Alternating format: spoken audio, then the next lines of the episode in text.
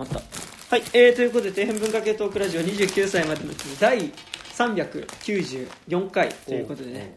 えーどうも、えー部長の山田です。どうも金内武樹です。あどうも高島です。はいどうも。いやなんかねちょっとさまつなことなんですけどさまつでもね、さまつでもないんだけど前回あの私時々レッサーパンダで喋ったーじゃん。なんか俺あの後ちょっと聞き返して。はいなんかね、あのーまあ、結構私時々レッサーパンダがなんかこう、まあ、女の子の二次成長的なものうん。が割と題材だったじゃん。はい。なんか俺が割とねなんかねあのーまあ、割とこう自分事として喋ってたっていうかうん。なんかねあのーあくまで女の体の二次成長の話だったのを、うん。結構なんかねあのーなん男の体にしても女の体にしても同じ二次成長の話として、なんかちょっと喋りすぎてた気がしててなんかそのやっぱり生理があるっていうことも含めてなんかその結構それって違うもんだよなっていうのうん。はちょっと思っていやなんかもちろんその異性の興味みたいなところでは共有する部分ってあるかもしれないけどでもなんかその男二次成長があった時に男の体でだと起こることと、まあ、女の体だと起こることって結構違うよなと思って、なんかそこの部分に関しては割とちょっとこうそこから派生してなんか自分の二次成長の時の話みたいなのに行ったのがちょっとあれだったかなっていうのは結構後々聞き返してなんか思った思いましたなんか、まあうん。体についてはまあ違うけどでもなんかその普通のさうんうん。それによって起こる事象っていうのはまあうん違うか違うけどまあ通じ合う部分もあるそう通じ合う部分もあるけどなんかでもとはいえなんか安易にその自分もみたいな感じで話していいことじゃなかったよなみたいなちょっとすごい思ってちょっと若干あの反省をしました。これからアップロードされるっていうの。にやだね。これからさん何？アップロードされるものに反省要素が入ってるってめちゃくちゃ嫌だね。そうまだアップロードしてないからねあのしますしますけどね。はい。という感じでございますが、えー本日は、はい。えーザバ。ザバ。ザ・バットマンについて喋りますが、今日ねあのレイドさんも来る予定だったんだけどあのちょっと仕事で来れなくなってしまったので。仕事にうつつ抜かして。仕事たちが俺らがあの収録にうつつを抜かしてんだよあの仕事はあれ？仕事はもううつつの逆だから。あのリアルだから。おあれ？うつつってリアルって書くの？うつつはリアルだよそうリアルだよじゃあ夢じゃん仕事はそうリアルこれファンタジーなんではいあのリアルなんであうつつを抜かすだからリアルを抜かしてないんだよだからなるほどねうつつなんだようつつなこっちは抜かしてんだようつつははいというねだから多分レイトさんのザバー票は多分また次回、いる時にあの喋るって感じなので、まあ、今日3人で、えっとザバーについて、えっとえーあの人ね、えっとマッドリーブス監督版の、えザ・バットマンについて喋、はい。えー喋っていこうと思いますが、あらすじは出ますか、はい。えー公式サイトからです、はい。えー優しくもミステリアスな少年、えー青年ブルース。いや。ちょっと優しくもミステリアスな青年っていうとさなんか一気になんかこうさうん。あの少女漫画とかのさあまあシャラメ感っていうか。ねえねえ竹宮恵子タッチみたいなね萩尾元タッチみたいな感じしますけど、えー両親の殺害の復讐を、えー誓い、えー悪と敵対する存在バットマンになって2年が過ぎた。ある日権力者を標的とした連続殺人事件が発生。犯人を名乗る名乗るリドラーはえー犯行の際に必ず謎々を残していく、えー警察や世界一の名世界一の 名探偵でもあるブルースを挑発する史上最強の知能犯リドラーが最後のメッセージは、えー次の犠牲者はバットマン、え世界え社会やえ人間が隠してきた嘘を暴き、えー世界を恐怖に陥れるリドラーを前にブルースの両親は狂気に変貌していく、えーリドラーが犯行を繰り返す目的とは一体？感じですね、はい。なるほど。というね感じでございますが。すげえ持ったもう紹介だった。そうですね。なんか世界一の名探偵感はないでも一応今回それやっぱ探偵ものっていうかね、あのっていうのはやっぱ、ハードボイルルドタッチでしたからね、あっていうのはねなんかそういうことなんですけど、はい、というわけで、えー結構、えーメールいただいてます、はい。あありがとうございます。はい、というわけでじゃあ1つ目いきます。えっ、とラジオネームさはるさんからのあありがとうございます。ザ・バットマン感想です。はいえーザ・バットマン鑑賞しましたので感想を送らせていただきます、えー上映時間の3時間があっという間に感じたほどすごく面白い作品ではありますが、うん。えー鑑賞してしばらく経つのに何がどう面白かったかを言語化するのは未だに難しく、えーいいと思った点はおそらく他の方々と被ると思うのであえて個人的に不満だった点を挙げると、えーまず1個目、えーロバート・パティンソン演じるブルース、かっこバットマンは、えー今まで演じた役者の中で一番闇度や、えーやべえやつ感が高くてよかったです。えーそして、えーゴッサム省の屋上からウィングスーツで脱出する際にもっと広いところでパラシュートを開けばいいものをわざわざ橋とバスの、えー隙間に入ってパラシュートを開いてしまい案の定どんがらがっしゃんとぶつかりあいたたたとなる展開はこいつやべえやつに加えて天然かと可愛げがありましたが、えー時折無意味に上半身裸になるので見せつけたいたいんかこいつと感じなんかムカつくと。はいはいで、えー、と2個目。えセリーナ。えかっこキャキャットウーマンを演じたゾーイ・クラビッツは良かったもののえセリーナの住んでるアパートの部屋は可愛い猫ちゃんがたくさんいる。猫部屋になっておりえ以前仕事で猫の多頭飼育崩壊寸前の家に行ったこと。これねでも問題ですよねこれね。思い出しえ少し具合が悪くなりましたあと最後の方でセリーナは猫を1匹だあけ連れて僕も思いました、えーバイクで旅立ちますが、あれ、他の猫はどうした、えーあそこに放棄したのか、えーいくら元は、えー野良猫だったとしてもそれは絶対ダメ、えー監督のマッドリーブスは多頭飼育崩壊の末にたくさんの猫が、えー飼育放棄された現場を見たことがないのか、えー土曜の夜にやってるラブみんなの動物園を見たことがないのか、えーそれぐらい見ろ。せめてあのシーンでセリーナにセリフであの子たちはみんな引き取ってもらったけどこの子とは長く、えーねこの子とは長いからもう少し一緒にいたいのくらい言わせろよヘッポコが。ってことですね。えーで、3つ目が、えーアンディ・サーキス演じるアルフレッドは良かったのですが、えーブルース宛てに来た郵送物を許許可なく勝手に開けちゃダメでしょうか。うんもうあれさ、あのさ、はい、爆弾ですよっていうかさ、うん あの、100万回見た爆弾だよ。もうもうね、しかもだってさ、メッセージカードにさう、ん。退化しようって書いてあるんだよ。ああれはねあ、あれ中から退化しようってうん言うん。ね、でもそう。あ、そっかそっかそっか。でその瞬間爆発だから、えーというかご主人様に早く郵送物は X 線、えーけん検査しろと、えーえー X 線検査とかしてチェックしろよ、ねそれなら爆弾入ってたのすぐにわかるしそんくらい設備で、えーえー設備できるだろう、えーどこにかけ金かけてるんだ。本当に詰めが甘いですねえーペンギンについては個人的にバットマンリターンズのペンギンクラスの活躍を期待してたの。に本当にそうですよこれね。マジで、えー本作のコリン・ファレル演じるペンギンには親に捨てられた格好や武器を背負った可愛いペンギンの部下は登場せず、えー期待したペンギンポストはバットマンとゴードンに置き去りにされそうになりお前らちょっと待ってやと手足を縛ら,、えー縛られたままペタペタとペンギン歩きするのみ。そうあと個人的にはやっぱりね手が水かきじゃなかったっていうのがね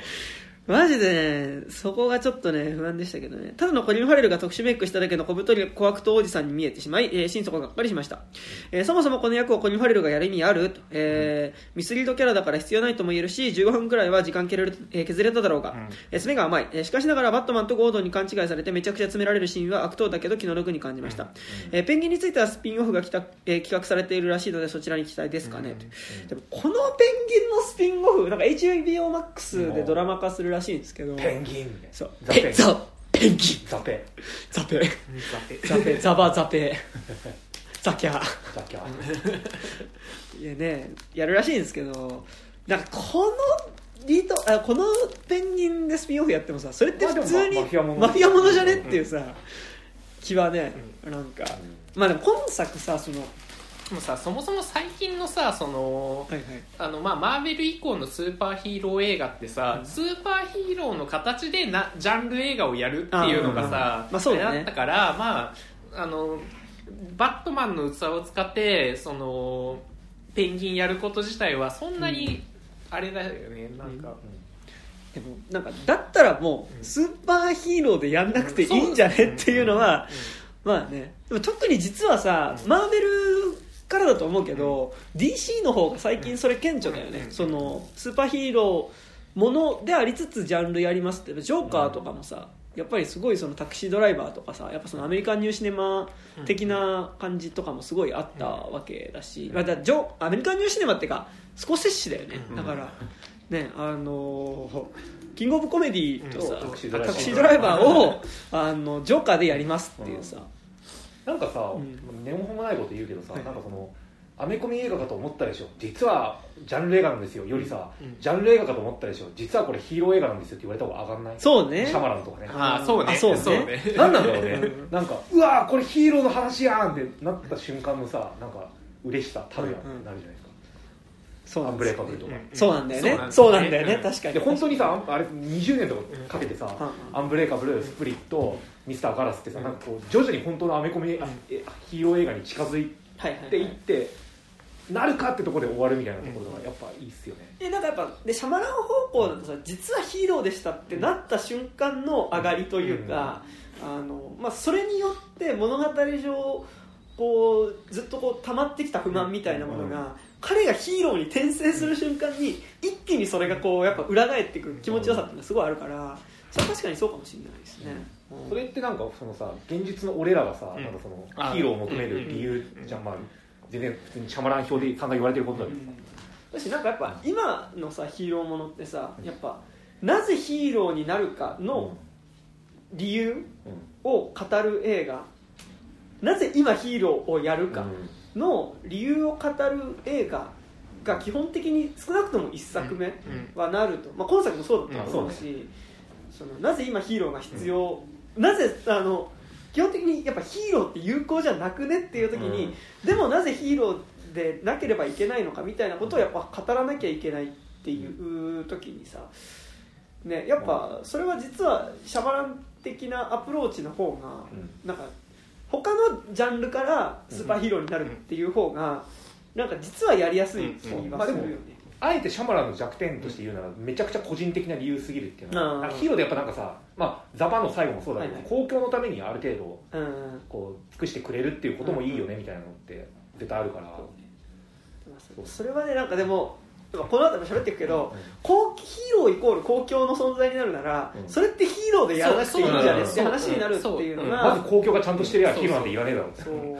でヒーローっていう存在で果たして公共に対してうん。公共で起こってる問題にどうにかできるのかみたいなのが、まあそのなんだろう象徴としてのっていう部分ではいけると思うんだけど、でも象徴として彼がライジングする以外のことの方が実は本当に必要とされてないみたいなこととか、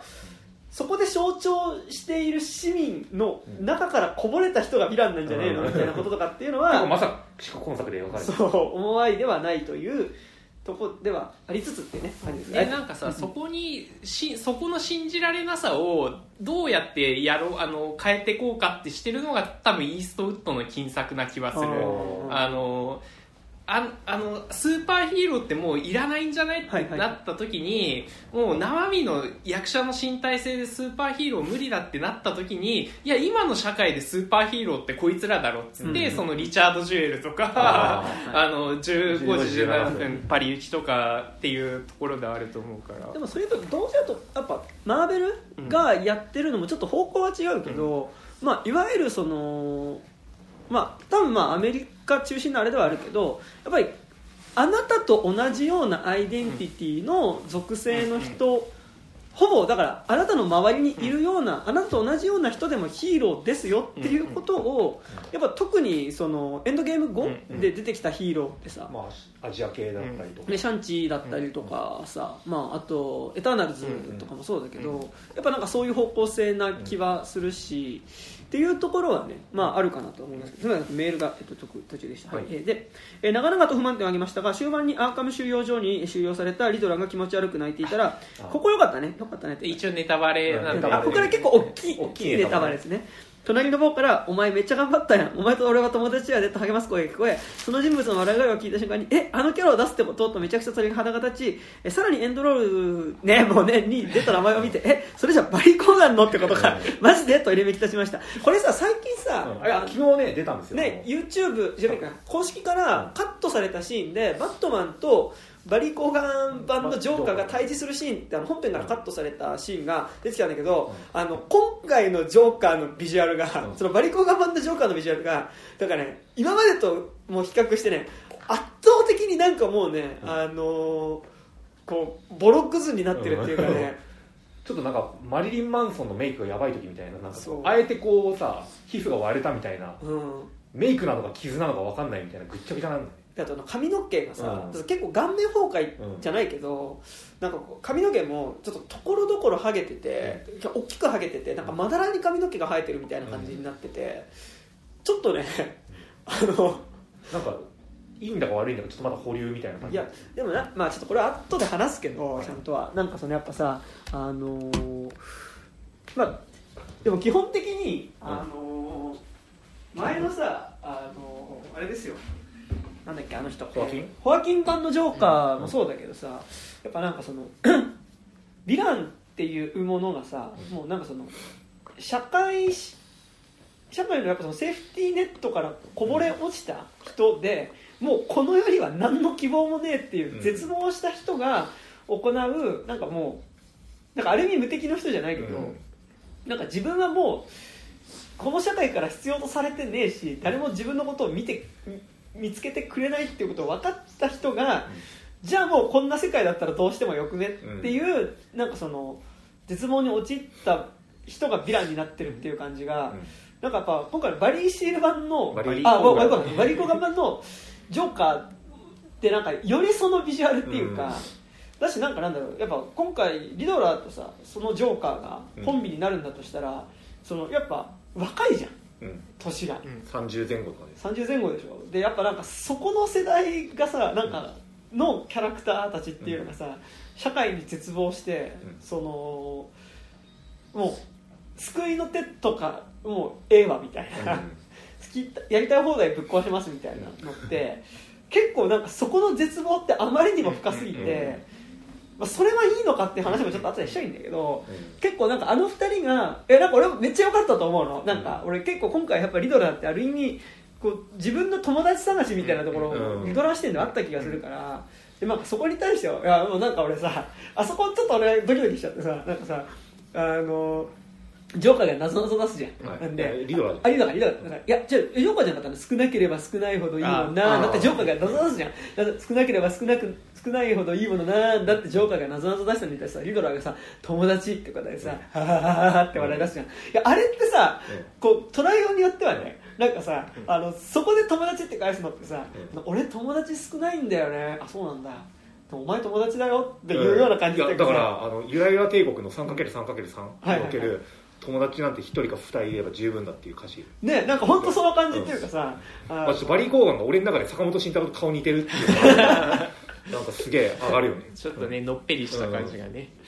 なんかだからあそこでさあの少なければ少ないほどいいものなんだ。うん友達っていうのがさそのお前は親友やでみたいなさ、感じにも聞こえたからよかったじゃんって思うけどでも正直だから次のワリコガマのジョーカーがどういう動機のどういうジョーカーかによってうんなんかそこは結構大きく変わってくる気がうんするしなんか俺それでリドラーがなんか利用されたりとかなんかするような感じだったらちょっと悲しいなっていうのは。いやてかさ、あのー本編でもさ、あのジョーカー顔全然出てこないじゃん。で、うんうん。削除されたシーンでもさめっちゃフォーカスぼやかしてさ、うんバリー・コーガンの顔をなんかこうちゃんとは見せないようにしてるからさ、なんかいいなんか見せてくればいいからみたいな。なんかこうなんかぼんやりと見た感じだとさみ見えてくる感じだとさなんかバリー・コーガンの顔の良さをこれ消しちゃってねってちょっと思って。まあジョーカーメイクとバリー・コーガンの顔が合うかっていうのはね。逆にすなんか逆でもよかったよね。あのポール・ダノがジョーカーの方がね。なんかバリー・コーガンの方がちょっとさまだ若い感じがするからさ、なんか。どっちものっぺり側だよね だから結構ジョーカーメイク今までやっぱ言うて顔が濃い人がずっとやってる気がするから、ジャック・ニコルソンにしてもそうだし、ジャレット・レッドもそうだし、あとヒースレジャーもそうだけどやっぱ結構顔濃い人がやっぱなんかより濃いメイクをすることによってそうね。ねなんかやっザ・ぱ欧米人みたいなやつらが今までやってきたから。ね。あでもどうだろう？じゃあえ？ヒース・レジャーって顔濃い？まあ濃いか。濃いか。うん濃いか。濃いね。濃いっていうか、まあ、結構特徴的うん。な顔だからなんかそこにメイク乗っけると、うん。映える感じはねなんか下手するとなんかさバリコンがジョーカーメイクしたんかマロみたいになっちゃうの。あー。そうだよね、そう。てかバリー・コーガンはさだって聖なる鹿殺しの時の顔の時点でもうジョーカー超えしてるじゃん、うん。言うなら。ノーメイクで、うん。うんまあ、ポール・ダノもね「あのゼア・ウィル・ビー・ブラッド」とかでさほぼジョーカーだしさ。ね、そうなんですよね。なんか果たしてねあの素素の顔で100点出てるやつにメイクするとそれはそうなんだよ100点超えるのかっていうのうん。がちょっと結構正直不安でしたね、まあ、でもほらあの素の顔で100点出てる人をジョーカーメイクすることによって崩すっていうのがねまあ、また一個あったりするするからね、っていうのはありますがうん。なんかもうねはいはいっていう感じでございますが、はい、でもごめんまだメール続きだった、はい。でえっ、とはいえ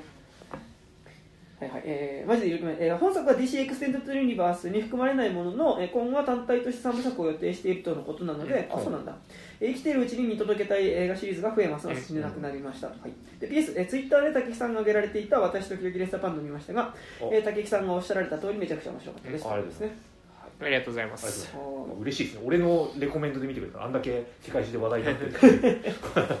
そう。レッサーパンダ界もねもう配信されてるのかな今このこの時にはね。あそうですね。はい。本日は3月の26日ですね、はい。2022年のねでございますね。はいでえっ、とで続きましてメール、えーラジオネームスートラマンさん。あありがとうございます。はい、えー、肉汁の皆さんこんにちはスートラマンです、はい。えーザ・バットマン、えートイレをしっか,、えーしっかり済まして鑑賞してきたので感想をお送りします、ね。はい。3時間ですからね、えー最初バットマン再,、えー再リブートと聞いてまた映画化するの？っていうのが本音で、えーティム・バートン版のようにコミック寄りな路線も、えーノーラン版のような超リアルな路線ももうやっちゃったし今回どの方向から描くのか、うんちゃんと過去作と違いが出るのか不満だったのですが、えー今回の監督、マトリーブスは名前は名前聞いたことがあるぐらいで、えーよく知らなかったんですが、えーフィルムグラフィーを確認すると見たことある作品はどれもすごく大好きな作品ばかりだし、予告での、えー横転した車に逆さで近づいてくるバットマンのああそこかっこよかったですね、かっこよすぎのシーンや、えー前評判の高さからかなりの期待値に変わりました。結果、えー期待が高すぎたのもあり途中ちょっと、えー時計を気にしたりさすがにこの暗いトーンでの3時間は僕には長く感じてしまいました、うんえーデビッド・フィンチャーの「セブン」や「ゾディアック」っぽくて、えー本当にそうですね、うん。えーサスペンスの様子があると思うのですが、えー僕が理解できなかっただけかもしれませんがリドランそう。リドランの謎がしっくりこないし僕も何言ってるかほぼ分かりませんあれさ多分英語だと分かるんだろうねうん。多分。翻訳だとねなんかあれえ？みたいな。そうなんだ。そう。あの謎のなんかフェア感あんまない、うん。うんなんか知ってなんか答えありきみたいなねなんか。だからあのケンジが首に爆爆弾つけられて、なんかそのこうそれは賄賂だとか、うん。なんかそあそこの送った金額みたいなことを言わせるところの謎々はあなんか分かったけど、なんか俺それ以外の謎々は、うん。なんかうんなんかなみたいなね感じでしたけどね、はい、なんかちょっと『笑点』の謎かけっぽいね『笑点』のなんかあの何政治批判をする時のなんかこう謎かけみたいななんかこうさそれはなんかわかんないけど桜を見る会でしょ。ドハドハみたいななんか感じがかく字を持ってきて。どうぞ。なんですね。えーでえーえーユドラのなどなどがしっくりこない。しそもそも今何を探してるんだっけ？今何の目的があるんだっけ？とえー話に集中できるような推理力にサスペンスの要素がなってない、えーような気がしました、えー、謎々のしっくりこないのは、えーえー英国圏の人ならしっくりくるのかな？あ、ね、今話したことですね、うんうんえーザ・バットマンは今までの歴代バットマンの中でもダントツで暗くてえーキャットウーマンとは突然キスしたなと思ってなんだかなと思ったけどキャットウーマンに未練たっぷりな感じが可愛くてプレイボーイじゃなく奥手なバットマンもいいと思いました、うん。えーなんだか否定的な感想になってしまいましたがいろいろな感想を聞いていて僕が理解できてないだけと思えてきたので、えー近いうちに、え2回目に挑戦してこようと思いますおー。えー最後に、えー日本では津波を、えー連想させるシーンがあることは告知されるのでしょうか。もしされているのであれば僕は知らなかったのでもう少し告知した方がいいのではと思いました。おそれでは今後も、えー配信を楽しみにしております、まあ津波っていうかねなんかされてたたよね告知。あされてたっけ？ツイッターでなんか。あそうなんだ。想起させるシーンがあるのではいはい気をつけてねみたいまあ津波というか洪水だけどねまでもねまあその、あまあビジュアル的にはね。ビジュアル的にはってなるし、やっぱ公開日が3月うん。そう11ですね日だったっていうのがやっぱ結構でかい気はするからね、そうそう。まあシビアになりすぎてもっていうのはあるけど、まあでもそれはねうん。ちょっとやっぱこう日付も日付だしっていうのはあるから、確かに。でもなんか改めてちゃんと考えてみて意外に映画のクライマックスで水攻めシーンって結構あるなってなんか、うん。結構やっぱ題材が題材うん。だと思うからなんかやっぱ水は流さざるを得ないというか、うん。俺は結構やっぱ最後の水って天気の子における水とか、パラサイトにおける水とか多はいはい。分同じ水だと俺は思うから、なんかやっぱ結構最近の映画になぜか多い、その水で水ってやっぱその高いところから低いところに流れて最終的に低いところに溜まっていく水、ん。だからその下にいる人が溺れるけど上にいる人にとってはまあ気づかない水っていうものが最後その世界中に溢れることによってやっぱりその下の人だけが被っていたその苦痛みたいなものっていうのがこう鳴らされるみたいな、全ての階級に鳴らされるみたいなものの表現としての水だった気がするから、まあ、なんか水を使うのがなんかね俺は、まあ、今作そういうことかなと思って見てたんだけど、確かに津波がねあの想起させるっていうのは特に日付も込みでね日本公開だってやっぱそれはね日本の公開日がね、まあそもそもがねしょうがない。あのやっぱコロナの影響で伸びたりとかしてるだろうからっていうのはあるけど、そうそう。はい。ね、それでいうと、ね、あのイーストウッドのなんかスピってる映画とかもねああヒアアフターね。あれ結構ね公開直後あの直前にうん。あれだったもんね。ね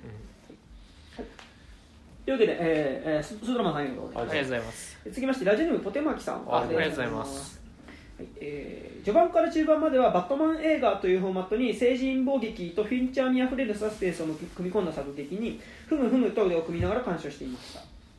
えーしかしリドラーとバットマンの面会室での会話にハッとさせられました、はい、でここからネタバレ込みの内容になります、はいえーリドラーの口から発せられる同じ孤児なのになぜ俺ばかりこんな目に遭うんだってセリフ、えー不意打ちを食らったような気分でした、あいつとは環境や立場もに、えー似てる部分は全くないんですが気持ち的に言うとすごくわかるなと、えー自分も少なからずそんな精神状態だからです、えーコロナ禍で感染リスクにさらされながら必死に働いても給料が上がらないし、ね、税金はバカみたいに払わされるし、えーバカが行かれた戦争を始めるし、えー反面、えーライブやイベントは開かれるのに全く行けないから羨ましくてたまらないし、えーコロナ禍なんだから、えー減税するべきなのに政府側は国民のことなんてお構いなしだし、えーロシア外交をとちったバカな、えー元首相が好きかって言っても何も、えー批判しないし、ね、ウラジーミル、ね。ね。えーなんでこっちばかり割を食わなきゃ食わなきゃならんのって思考から発せられる負のオーラは想像以上に全世界に拡散されてしまっているのではないかと思うのですその辺のえー考えがリドラーのセリフともシンクロしちゃってるなと。えー追い詰められた人々ないし追い詰められたと思い込んでいる人々のある種の受け皿としてリドラーのような存在が一目置かれてしまうのも今になっては一体ほど分かります、えーもちろん Q アノン信者になりたいとか彼らの言動を肯定したわけじゃえー決してありません、えー彼のシンボルであでもある、えークエスチョンマークのえークエスチョンのマークは言わずもがなクエスチョンイコール Q アノンの陰謀論とも、えー関連できます、えー彼が暴いたゴッサムの暗部も大枠では立ってますが結局のところは陰謀論の範疇を、えー出ていないように見えるので、マジでどうしようもない気持ちになります、えーそんなリドラーが最後に彼のテーマソングでもある「アベマリア」を一人寂しく熱唱するのももう誰も彼をえー救済してくれないことを暗に示しているようで本当に暗い気持ちになります、えーしかもそんなリドラーを特徴的なな宝笑いしているあのバカが取り込んでいくようにも見えるからなおさらきつい、うんえーあれを、えー強引にポジティブ変換するなら最終的には自分で自分を救済しなくてはならない、えー創作物が自分を癒すことにつながるみたいな感じにも受け取れるので少しは前向きなラストとしても解釈できます解釈してます。えーとはいえあんまり興味なかった作品のヴィランが抱える孤独と自分の孤独が少なからず共鳴してしまった。そんな奇妙な感動は大切にしてい。きたい、えー長々と書いてきましたがまとめるならザ・バットマンはそれなりに面白かった。うん。えーアマゾンでおリトラーのフィギュアを途中ぐらいに集めした映画になります。結構じゃない結構ですねえー次あのマスクは SM 用ではなく陸軍の防寒用マスクらしいですあー。えあのブラックホールでうんも聞いた、言ってたねあそううん。ーブラックホール。ブラックホール。イエーイってね。確かにあのそのそれこそなんかブラックホールとか、まあ、各所のレビューで言われてたけど、うん。最後リドラーがさあの攻撃する対象がさ対立候補の方に向いてんのってなんか対象違くねみたいなさ、そうん。だからいやうん。自暴自棄になった人がなんかいやその時期的にその何その一番話題の中心だったり、うん。もう一個の何対立じゃない候補っていうのなんか、がいないからここに向いたんだよって言うはするけどお前それ結局自分の首を絞めてる行為じゃないみたいな。なんかでももうそそれほど深い絶望なんじゃねうん。っていう気は結構俺はするかな、うん。なんかもうなんかなんだろうなあのもうそれ社会システムによる救済っていやないでしょみたいななんかその、あの富山光一先生のお言葉ですけど、選挙なんて多数派のお祭りなんだよっていう、やっぱりちょっとそのイズムなのではないかという気もね、まあ、せんではないですが、まあ、さあ後々しゃっていきましょう、ね。はいえー続きまして、えっと、ラジオネーム、えっと、ITK さん、ITK さん。あ ITK さんからです。ありがとうございます。ザ・バットマンということで、えーいただいてます。えっと、はじめまして、ツイッターネーム、ITK、ITK というものですと。はい。あれ？イット K さんって初めましてだっけ？いや、あの、映画ベスト10に何度か投稿してああそうだよね普通に。えー今作があまりにも肉地さんがこれまで語ってきた、こえー来られたこととつながりを、えーえーこととつながり感想を送りたいと思いました、うんありがとうございます、えーうまくまとまっているか分かりませんがお読みいただければ幸いです。ありがとうございます。えーマスクがこの映画の主題ではないでしょうか、はい。うん。作中何度もこの言葉を使いますまたマスクを剥ぎ取ろう、えーもしくは剥ぎ取ることも繰り返されます。ああなるほど。警察署内でのバットマンとリドラーシー、えーリドラー審判のマスクを取るシーンは構図が似ていました。はいはいはい。そして、えー冒頭の殺人シーンでのカーペットの剥ぎ取り道具のアップが印象的です。あだからマスクを剥がすっていうか、ねうん。表面を覆ってるこううん。マスクを剥がすモチーフってことですね、えーリドラ人パのマスクの下に隠された顔が平凡極まりない顔であることに Q アノンホワイトトラッシュというものを連想しました、うんえーリドラーをポール・ダノーに演じさせるのもこのような凡庸な空的なものを表現したいと、えー表現したいと監督は考えているのかもしれません、うん。えー一方今作のバットマンのマスクはこれまでこれまでで一番、えー素顔が出ている部分が多いというのが面白いです、うん。あーそっか。そっか。なるほどね、えーつまりポストトゥルースと言われる時代のアメリカを描きたいとマット・リーブス監督は考えたのではないでしょうか。 No more lies という言葉には衝撃を覚えました、えー、ツイッターなどで叫んでいる人の声は全てこれに集約されると思います、その言葉をリドラーと組み合わせるのがさすが、えー脚本家である監督らしいです。一方 Sins of the father The Father ということはブルースの父親だけでなくアメリカ建国の父ピルピルピルグリム・ファーザーズを指しているのではないかと考えています、えーこのような単純なえー考察だけでも、えー今作は今の時代を描いた映画だだと言えます。いやアメリカという国は映画で歴史を紡いできたんだと言ってもいいかもしれません、えー今作については数多くの映画作品のオマージュが散見されます、うん。私は洪水シーンからメトロポリスが一番重要な参照元ではないかと睨んでいます。えーまあドリーブスを一躍有名にしたクローバーフィールドは911を乗り越える映画でした、えー今作は連邦議会、えーえー議事堂襲撃事件を乗り越えるための映画ではないでしょうか、えー避難所の、えー銃撃シーンはまさにそれです、えー公開と同じくしてバットマンが始まった1940年代のような世界大戦前夜というものが始まるとは思いませんでした。ね本当にね、えーだから前を見てバイクで疾走するバットマンに希望希望を見出さざるを得ないのではないか、そんな苦しい思いを抱えながら、えーこの映画の感想とします。なるほど。えーとえーありがとうございます。ありがとうございます。そうですね確かにそう。なんか議会襲撃事件の頃にもう作ってたのかどうなのか。いや多分後じゃ前じゃない？前前で、うん多分、だから、ね、時代性が一致しちゃったのか、うんうんうん。何なのかっていうのがあれですけど。うん。うんうんまあなんかそこら辺はねなんかうん結構重なる部分もあるし、微妙に重ならないしいやこれでいいのっていうところはね、まあ全然。そう僕もちょっとそれは思うところでは、でもそれはなんかねノーラン版のバットマンからうん。やっぱあるというか、うん。やっぱりその、バットマンの自体の持つちょっとね料理のしづらさというかうね、ん。なんかやっぱそのリアル路線っていう時にやっぱバットマンの中に反映させられるその現実の今起きてる社会問題みたいなものっていうのがなんかギリギリバットマンっていう器に収まるのかうんみたいなのっていうのは、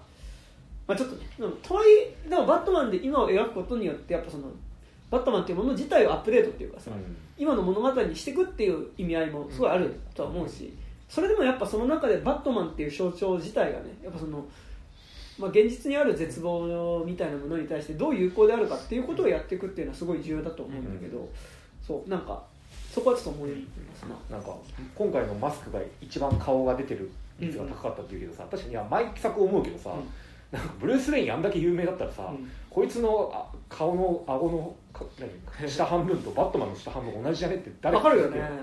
うん。そこはお約束としてなんか誰だあいつはみたいなのでいいのかなうん。ってすげえ思いながら見てた、いや多分わかるよね、うん。まあなんかすごいでも結構特徴的な顔ではあるじゃん、うん。まあまあ。パティンソン。でパティンソンもそうだし、まあ、あとねあキートンとか。キートンキートンとかさ、俺とキートン版のバットマン一番分かる気するんだよね。そう。いうのはありますけどね。ちょっとそれやりたいね。やりたいねっていうかなんかこうバットマンとさあバットマンのあの各そう。何あのティム・バートン版バットマン、うん。ノーラン版バットマン、うん。マット・リーブス版バットマンとかあとまあジャスティスの誕生とかのバットマンバットマンの並べて全部並べて下にブルース・ウェインの 顔並べて誰あの誰誰だってっていう理論。だ誰だってだから俺あの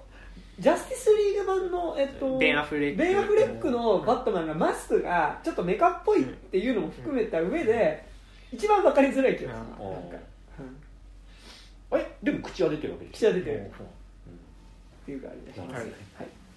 でえっと、続きまして、えっと、ラジオネーム週末のミミズさんからあありがとうございます。はい。えー皆様お久しぶりです、えー昨年のベスト回にてメールを投稿した、えー週末のミミズです、はい、ありがとうございます。えー週末っていうのはあれですね。週末のフールとかの週末ですね。アポカリプスの方。ウィークエンドじゃない方ですね。えー昨年は自分の拙いメールを読み上げていただきありがとうございました。いえいえそんなそんなえー自分はラジオ番組にメールを送ること自体が初めてで気恥ずかしいものがありましたが山田部長のスムーズな語りが素晴らしくイエーイ、えー送ってよかったと思いました。結構褒め殺しではありまあ、ます、こんなところから鳴らしていくのがいいんじゃないですか、はい。本当のラジオに送る前に。本当のラジオに行く前に。ジェネリックなラジオ、ね、ジェネリックなラジあれから2月に入り寒さから調子を崩しあら大変ですねえー仕事を休んだりと新作映画もなかなか見ることのできない日々を過ごしておりましたが、えー冒頭に口ずさんを聞いて散歩していたら調子を取り戻し映画館に行く気力を取り戻すことができました。イエーイ。すごいじゃんイエありがとうございます。えーお医者様も肉質はがまだがんには効かないがそのうち効くようになる。と食べておっしゃっていたので今後も効きまくりたいと思います。ヘビメタじゃないですかえー冗談はこのくらいにして、えー募集しているザ・バットマンの感想とその前に最新刊にて、あそれドイラジの河原さんと話されていた、えータコピーの現在について自分も思うところがあったので感想を聞きたいと思います、タコピー4まだ3話までしか読んでない。解決したんですよね最近。ああじゃあ読むか。えーまずタコピーの現在なのですが自分も連載を読みワイドショー的な下世話な展開を内心楽しみつつも SNS 上での考察的な商品のされ方にどことなく居心地の悪さを感じていたので山田さんが和田さんの語りを聞いていて膝を打つ思いがありましたはい。えところで山田さんはジャンププラスに、えー掲載されているタイザン、えータイザン5なのかな？タイザン5先生の短編2作品をご存知でしょうか？これまだ読めてないんですよ。えーとどちらの作品もタコピーと同じくネグレクトや家庭内の不和から歪んでしまった主人公が出てくるのですが、えー最終的にはそれが救済される展開になっていて駒張りの、えーうまさなど、えー技巧的なところは感じつつも個人的にタコピーほどのやだみは感じませんでした。あそうなんだ。読みますね。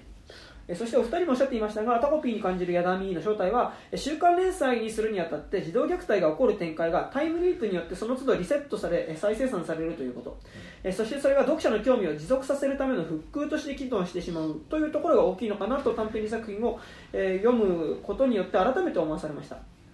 山田さんもよければ短編も一緒に読まれることをお勧めします。そうですね読みますね。はい。えラジオを聞いてトコピーやルックバックもそうなのですがある種ポピュリズム的に、えー面白い作品を連発していく一方で、えー読者の側からの批評的視点視点があまりにもなさすぎるのはやはり危ういことだと思うので、えーその都度に面白いけどこれはどうなんという態度を示していくのは重要だと思うし楽しみつつも全乗っかりしなくていいとおっしゃってくれるのは自分も楽になる感じがありました。そうですね。あのねやっぱ。感想ツイッターだとどうしてもね短くなっなちゃうちゃうっていうのねがね、なんか楽しかったんだけどうーんっていうのがやっぱちょっと書きづらいっていうのはね、ありますよね。はいはいえそしてここからがザ・バットマンのネタバレを含む感想です、あタコピーちょっと読んだらまたなんかちょっと喋りますね、はい。はいちゃんと完結しちたんでゃんと読みます。割とすぐ終わる2巻分で二終わる巻上下巻で終わるから、そうでも昨日さ久しぶりにあの天国大魔教のねあ新刊をね読みました。ちょっとその話だというはい。あのツタヤにね買いに行ったの、はい。で久しぶりになんか新刊コーナー行ったらさ、うん。やっぱタコピーだけねタコピーの上巻はもう出てるタコピーだけなんかもうちょっとな結構あへこんでるっていうか、うん。そこだけ関数がうんなくなっててああやっぱ話題なんだなっていう感じがね しましたけどね。はい。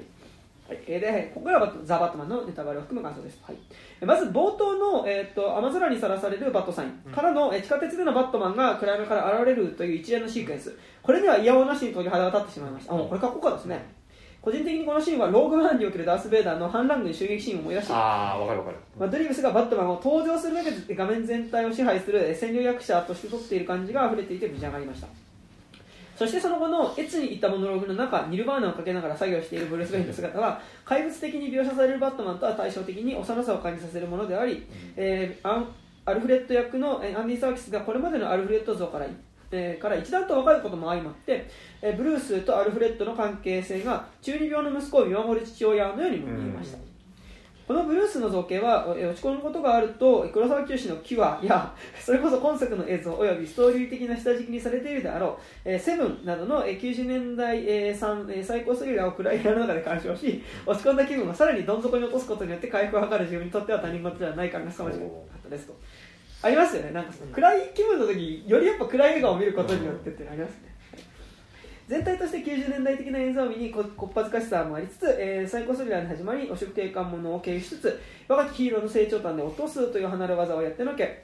えーハードルの上がりきったバットマンというシリーズを新たに語り直したのはさすがというほかなく猿の惑星シリーズを文字通り創生し直したマットリーブスだけあるなと思いまし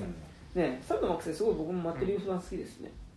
またこれはバットシ、えーバットマンシリーズやサイコスリラーもの全般に言えることだと思うのですが精神の均衡を崩してしまった人をそれすなわち悪として描写することは実際に精神疾患を抱えた人が、えー犯罪を行う確率が、えー統計的に低いことを加味すると釘を刺さなければいけないところであり、えージョーカーにおけるアーサーや今作におけるリドラーなど福祉や行政からこぼれてしまった人が結果的に悪役になってしまうという構図は救いようがないよなと思わされました、うん。ね本当にねただ今作のリドラーは結果的にアサイラムで友達を見つけているので朝よりは救いがあるのかもしれません。やっぱ、ね、みんなやっぱ最後ジョーカーいてよかったねっていうのはやっぱみんな思うんですけどね、えー、以上がバットマンの感想になります。えー、最初に冗談めかしていましたが、肉地さんは自分にとってもはや、えー、ジェネリックタマフル、えー、ウタマルコビッチを通り越し、乾いた毎日を潤すかけがえのないラジオになっているので、毎回更新を楽しみにしてありがとうございまます。いいですね。代替薬品が、ね、ね、常用化するみたいな。もものになっちゃうみたいなね、ものになるっていうね、俺らは個人でドラッグしかもらえなかったんだよってね。こ なんだっけあのドラッグ？ドロップ。かドロップしかもらえなかったんだよ。ってね。えー、肉汁さんはリスナーさんも文章化のレベルが凄まじく投稿をためる気持ちもありますがいやめちゃくちゃいいメールでしょ。で加速化する社会に抵抗するという意味でも感想を書くというのはやはり自由、えー、大事だなと思わされます、うんうんうんえー、だいぶうるさくなってきたのでこの辺にしたいと思います、えー、長文失礼しました。ありがとうございます、えー、ベスト会にてレートさんによる自分のラジオネームが呪いの霊体ミミズから来ているのではないかという指摘がありましたが週末というのは自分の愛好する音楽ジャンルからミミズは自分の名字からつけました。うん、へえミミミミズさんっていうミミズさんなのかな？ワームさんとか。ミミズさん。ねなんだろうね。気になりますけど。全身アルミホイル生活を送っているわけではないのでご安心くださいね。なんかすんげえ昔この話したと思うけど呪いじゃなくて呪いだと思うよ俺俺あ俺は呪いだと思う。やってたわこのトロイの木馬と同じように。いやおかしいだろ。だってさだったらさ漢字表記でいいいいから呪い。この話はいいですか？ら っていうのがね、はい。ありますが、はい、あなたはどっち派？っていう。ね僕は呪い派みたいな。の呪い派。呪い派。呪い派ですよ。ガンバの冒険のあの白いたちのことを言うんだったら呪いでいいけど、呪いはい、はい、でございますが。というわけで、えー改めまして、本日じゃあザ・バットマンということですがね、なんか皆さんなんかざっくりとした感じどどうでした？みというかその前にすごい、あの多分ものすごいバイアスがかかった見方してるから言っとくんですけど自分は本当にブルース・ウェインとあのあいつ、えー、とトニー・スタークスターク系だけは本当にあの生理的に無理な人が見てるので、まあ、あのそれ含めた上でのあの感想だと思ってくれればっていうところですね。まあ、俺はなんか3時間なんか飽きないで、まあ、全然普通に見れて、なんか話としてはすげえ面白かった、うん。けどなんかでも、まあ、高島君ほどじゃないけど、でもやっぱりバット最終的なバッある意味ちょっとバットマンの誕生誕というか、なんかそのこう話としてやっぱこうなんかこう自分がヒーローであるっていう自覚をさなんか持つまでの話みたいなところはあった気がするんだけどなんかあだしなんかある意味やっぱ一作目っていう意味ではなんかあと悪のライジングと、やっぱりその正義のライジングみたいなものの話だったし、まあ、全体としてやっぱその夜から朝になる話っていう、ううん。やっぱ作中ずっと闇が強調されてさその暗闇の中で身を隠していたバットマンがそのその時点ではその恐怖の象徴うん。だったバットマンっていうのが、まあ、その最後夜明けでさ、で人々の前に姿を現してでその時には恐怖の象徴ではなくてやっぱりその混乱した世界の中におけるやっぱりその人々を守る力の象徴としてバットマンが誕生するっていう話、と同時にやっぱりその、えーバットマンが救う人々の中からこぼれ落ちた人存在たちっていうのがやっぱりその悪としてライジングしていく、うん。だからそれはそのリドラーどうもリドラージョーカーでございますけどっていうね。あのコンビと、まあ、あとペンギンだったりとか、あのもしかしたらこの後いろいろなんかフリーズとかねあの、うん。出てきたりするのかもしれないけどあのトゥーフェイスとかねうん。出てくるかもしれないけど、まあなんかそういうそのなんだあの、まあ、ヴィランのねうん。誕生にもつながるっていうのはなんかライジングの話としては面白いなと思いつつでもやっぱりあの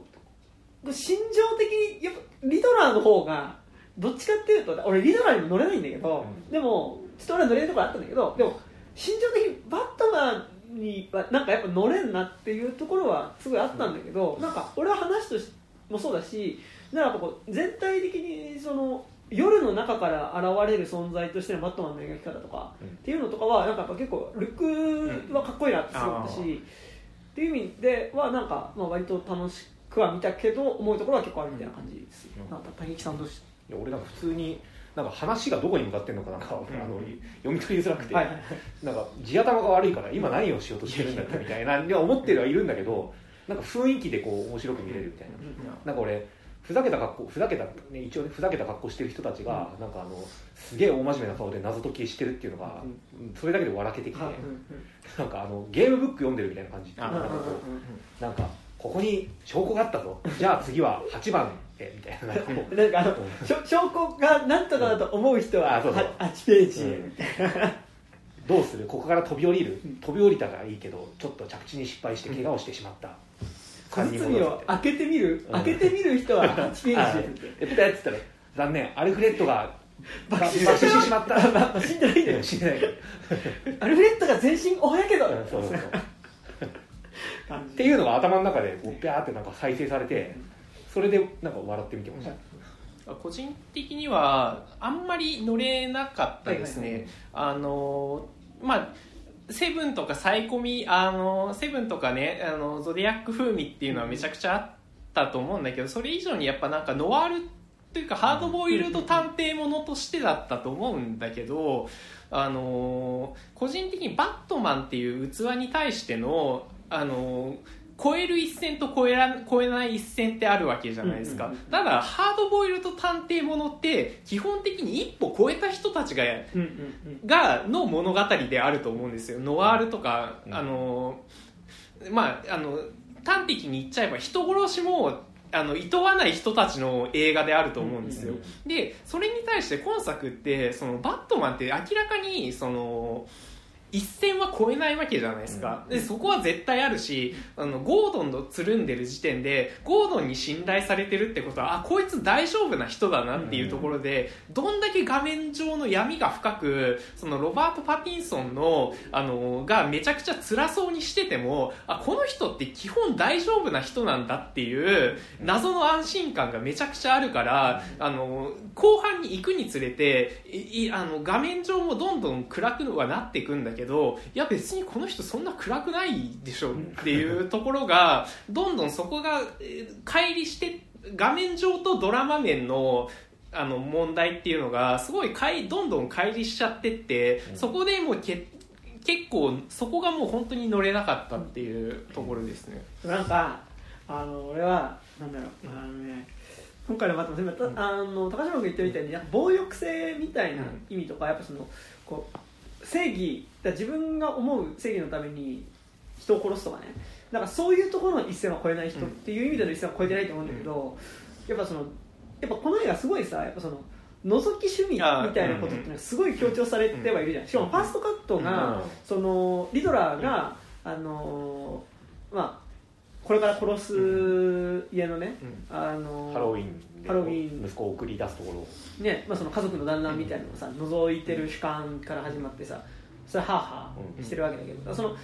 リドラーがその、まあ、汚職議員ってねあるよね、うん。汚職議員を汚職をしている国会議員、まあ、基本的に今回のリドラーはだからその、まあ、自分たちのために使われるはずだったお金っていうものを、まあ、そのリドラーは個人なわけだけど、うん。自分たち個人でその個人の中で育ってたんだけどその個人の運営のために使われるはずだったお金っていうのがむしろその個人のためのお金ですっていうその基金自体がある意味その政治マフィアから政治家へのその資金提供の,、まあその隠れ蓑になっていてでそのことによって結局その個人に全くお金が来なかった結果、そこの個人にいた人たちっていうのは本当にろくな食事もできないし、こう寒さの中で死んでいったりとかするような状況だったっていうところに対してある意味その汚職に関わった人たちっていうのを、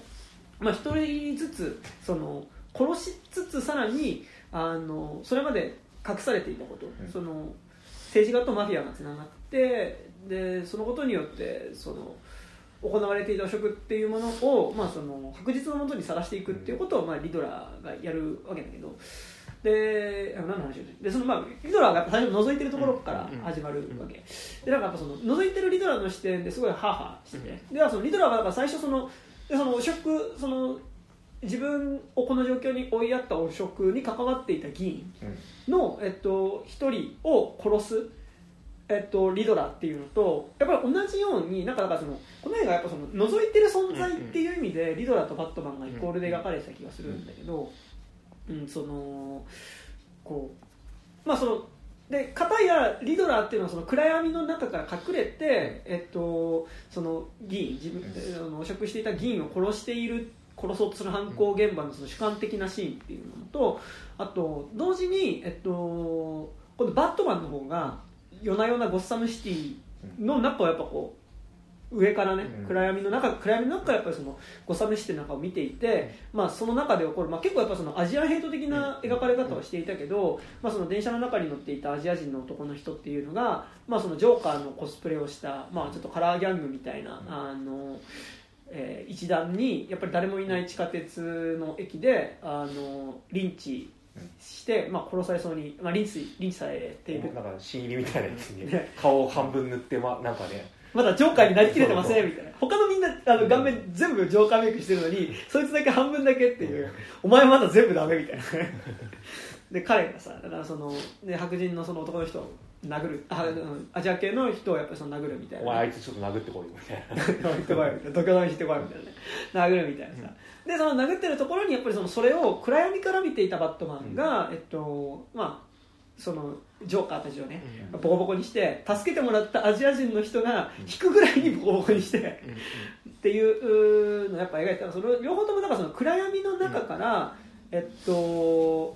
まあ、街を覗いていて、で暗闇の中から現れてやっぱそのリドラーにしてもバットマンにしてもそのやっぱ暗闇の中から出てくるっていうことがすごいこの映画強調されてる気がしててで暗闇の中から現れてでその殴るっていうことをねあの殴るそこでその暴力を行う。でその暗闇に隠れて覗きながらそのボスゴサムって街に対して暴力を振るうことによってその抽象的な恐怖によって街を変えようとしている人っていうね。だからその中でねやっぱその暗闇の存在中の存在であるっていうことを覗いてるやつだっていうことは結構強調されててで だからその確かオープニングシーンバットマンの主観のカットも、えっと、リドラーの主観のカットも両方あるんだけど、やっぱりそのリドラーだそぼほぼほぼなんかそのやっぱバットマンとリドラーが最初のシーンではイコールの存在として描かれつつ 実はその最終的に違う存在だったよっていうことが明かされるまでっていうか、まあ、どっちかというとリドラーが、あのあれこれ俺と同じことやってる人だと思ったら、え違うじゃん全然みたいな。ことに気づいて絶望するまでなんか気に入ったなら友達になれると思ったのにっていうそのちょっとリリー・シュシュじゃないけどさ、同じ音楽聴いてて、なんかあのーあなんかめっちゃこの人趣味合うかもみたいな、俺なんか本当毎日やることばっかだけどこの人同じ音楽聴いててなんかめっちゃ趣味合うしこの人にだったらなんか僕が抱えてるなんか人にも話せないこととかも話せるかもなと思って、実際会ってみたらお全然違うじゃんみたいな。お前かよみたいな感じになるっていうのが、まあ、投資としてあると思うんだけどだから前半部分ってやっぱだからそのリドラーとねバットマンがイコールで描かれてる気がしてやっぱそこでのそのやっぱリドラーがマスクの中でハーハーしてるっていう部分で、あのハーハーはやっぱ結構性的な興奮をね想起させるものだと思うんだけどでだからあれは一応リドラーのハーハーではあるんだけど、いやリドラーのハーハー私たちのハーハーなんだよ。ね私たちのハーハーだから俺は私たちのハーハーだと思うわけ。あれはリドラーのハーハーでもあると同時にやっぱまあ結構バットマンのハーハーだと思ってて。でいやなんかさこれちょっとさまつなところ話すけど、なんかすごいその今作明確にその今高島が言ったみたいに暴力的な意味での一線を越える人物ではバットマンはないと思うんだけど、変態的な意味では結構やべえと思ってえだからだからダメとかじゃないんだけど、あの今回のねバットマン特集アイテムの中でね、まあ、一番やばいと思ったのがあの変態コンタクトレンズですよ。ああの要はバットマンが目につけてるコンタクトレンズが、まあ、特殊なカメラになっていて、まあ、そのバットマンが見たものが全部あの録画されてるっていうね、あのまあ、特殊動画が出てきて、まあ、それによってだからその警察がさあのこう殺人現場に警察がいるところにさ、バットマンの格好したやつがさ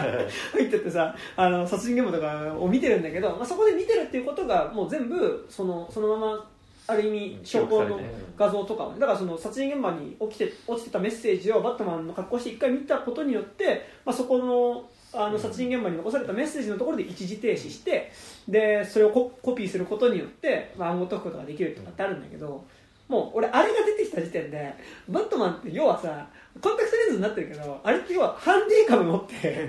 ることと同じじゃん。だからもう俺あのはい、じゃあ今回のバットマンの特殊道具。はい変態コンタクト変態コンタクトレンズって名前じゃないけど、まああのコンタクトレンズが出てきた時点であつまりもう俺はあのあの動画が出てきた時点で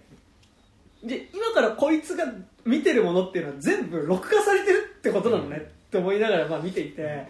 なんかだからそういう意味で結構だまあある意味まあノーモア映画泥棒みたいなことですよ。あの顔がハンディカムのあいつみたいに俺は見始めてその時点で結構あなんかあ結構本当にピーピングトムじゃないけど覗き的な趣味があるなと思いつつ俺その中で俺ちょっとこのサマソンのところではい。一番やばいなと思ったのが、もうあのそのコンタクトレンズをさ